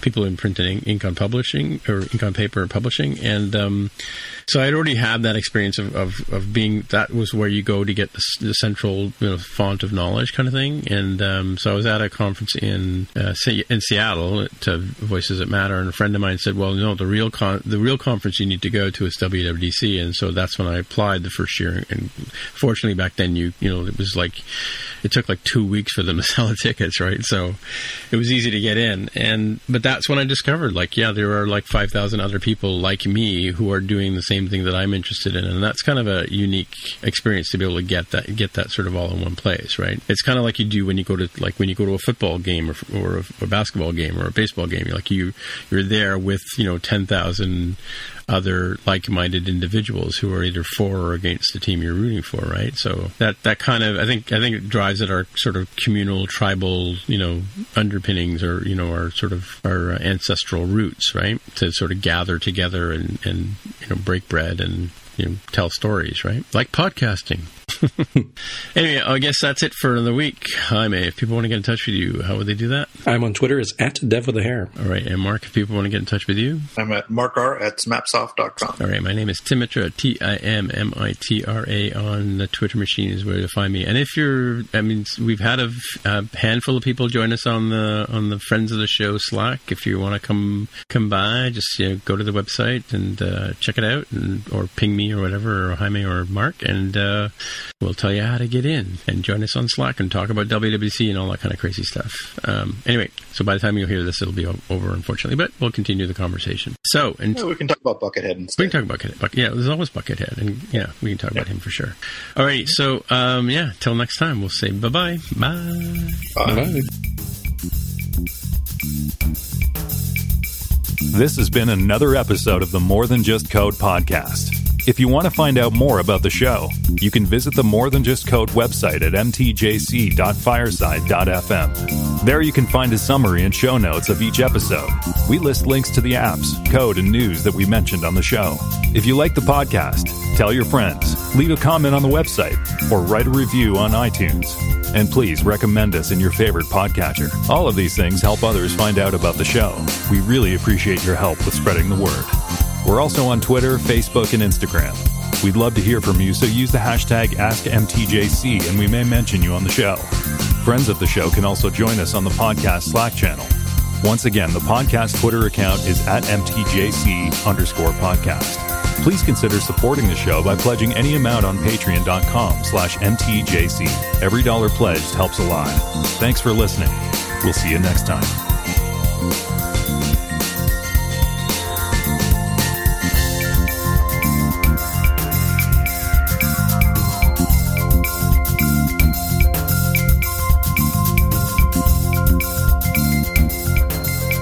That's it. That's it. Looking at my notes, I realized you blew right past the uh, Isaac Asimov's Foundation series on Apple TV Plus. Oh, that's right. Yeah. Oh, wait. Yeah, we can talk about that. That's amazing. That's one of my favorite books, or series books, I guess. We've talked about them before. Will it translate to the screen? I don't, I don't know. know. I don't know. That's a tough one. The clips that they were showing were really different from what I remember this, the books. Yeah, yeah. Yeah, they're. I'm afraid they're going to make it into like some kind of action adventure sci-fi, and they just they just were not. They weren't like that. No, no, no. They were. They were very cerebral. Yeah, yeah. Yeah. But the very first one was, or the first or second one was about trucking across space, right? Remember that? Oh, I don't remember. It was. I read them last probably 30 years ago. Yeah, yeah. More than 30 years ago. Wow. Yeah. Yeah. Maybe- closer to 40 years ago. Damn old. Oh. I can probably tell you when I started reading Foundation. Let me think about that. Would probably be. Huh. I think the first book I read of that whole series was probably Robots of Dawn. You know, Oh, I started with the original series. Yeah, no, no, I'm I'm I'm older than you, but I'm not that old. Um, Yeah, yeah. uh, no, it was like university for me, so like it would have been like '86, maybe. No, That's around the t- same time that I was reading them. 'Cause I was in high school at the time, yeah, yeah, you know, but I was reading them back then. yeah. Because I started getting into Arthur C. Clarke and Heinlein, and Yeah. I think I read a lot of Heinlein before I read uh, Robots of Dawn. So yeah, hmm. I also like Poul Anderson. You ever read him? no, Or Paul Anderson? I don't know how it's pronounced, but it was spelled P O U L. hmm. And Michael Moorcock. never heard of them. He wrote the Elric books. Are they from the same sort of genre as Heinlein, Asimov, Clarke? Or are they later Uh, later guys? Poul Anderson was same kind of genre. Uh, Moorcock was more like the swords and sorcery Hmm, stuff. right, yeah. Did you ever read the um, the Myth Adventures, Robert Asprin? Yeah, yeah, I read those. Yeah, Yeah. There was, there was he did one like a few years ago. Like he came back out of hiding and did one. Oh, those are those are quite good with the with the Hmm. I remember right? reading the first few of them, and then they, they just kind of got, got old after a while Mm-hmm. because it was an anthology series, you know. And, and after a while, the uh, if I'm thinking of the right one, it was an anthology, wasn't it? Yeah, there was a there was a demon. There was a guy named he was a, one character was a demon, and he was a like a apprentice wizard, and, Oh, and he had this dragon. Yeah. That I don't remember. Yeah, the the guy who Robert Asprin was the guy who wrote them, and he wrote two series of books. I think about it. Looking at it. Thieves World, right? Asprin. Yeah, yeah, and, and yeah, they had this sort of under underpinning in there. Yeah, American guy. Hmm. Uh, Myth. Oh, Phule's Company. Yeah, I didn't. I didn't read many of the Phule's Company, but I've read the Myth Adventures. There was a quite, a, and they were all Myth. You know, Myth Inc. Link and Myth Inc. in action. Hit or Myth. yeah, it was one. Oh, he's just done a, Misfortunes. Was oh, he did a bunch of them here. Mischief. A bunch of 2008 that he did. That I have not read. Hmm. Yeah, I thought he went away for. Oh, yeah. So he came back. Myth quoted was one in 2012, and then 2016 it was Misfits. Hmm, I don't know if I've read that one. Yeah, my son caught me into those because he's read all of them. What sci- sci-fi have you read, Jaime? Ever recently? I can't think of anything I've read recently. Yeah. Trying to think well back. I don't know. I don't use like Goodreads or anything, so I don't, don't have a good list after I've. I've Oh, did I tell you I applied for the the developer kit and got accepted? I did, right? You did. Mhm. Yeah. I Yeah, because we listen to you, oh, thank you. and now I'm just messing with you. Yeah. Tim, I think you absolutely should turn that into a conference talk. What's that? The using the developer transition kit. Oh yeah. Hmm. I mean, it gets a little bit more value out of the 500 bucks. Yeah, I mean, I, I have seven days to decide whether I want to continue with the application, right? Like, I'm so, I'm surprised that, like, again, that people I know who are legit, like James Thompson, for instance, hasn't got one. Manton Reece, I was talking to him earlier today. He hasn't got one. No, like when they're they're like legit Mac developers and they're not getting them, it doesn't make sense. It must be like a, a lottery or something, right? You think? Uh, Maybe. I mean, it depends on how many people are signing up for the kits and if they're Yeah. doing any sort of, you know, combing through for that sort of, you know, activity as an example. Um, But do you think it's like these? Like, like I've been pretty pretty lucky. I got the wa- developer watch. I got the developer Apple TV. Right. I just wonder if there's like because so far, I was, somebody telling me earlier that every Canadian they've talked to has gotten approved. so maybe it's a, maybe it's a quota thing. Like they're only sending so many to the states and so many to UK and whatever. But it doesn't make sense. yeah, I'm not. Re- I'm not really sure. Maybe it is, you know, in batches of this batch. You know, th- this is the the rubric that they're using. But then, you know, if if somebody like a James Thompson didn't submit immediately, you know, maybe sat and thought about it for a while. Like, oh, well, you're in the second batch, and well, sucks to be you because there's a whole bunch of other people who uh, maybe met whatever the rubric was. Right? Like, it's definitely the sort of thing where you don't want to sit and think about it if you're going to do it at all. Mm-hmm, I think you're you're only at an advantage to be in that list early because I don't know that they're uh, I don't know that they just say well first 500 people and I don't think they're necessarily going to you know collect everybody wait a little bit see if any stragglers go in and then decide I think it's probably on some rolling basis that they're doing it alrighty All right. until next time All right. Till next time. Talk to you later. talk to you later See you guys. bye.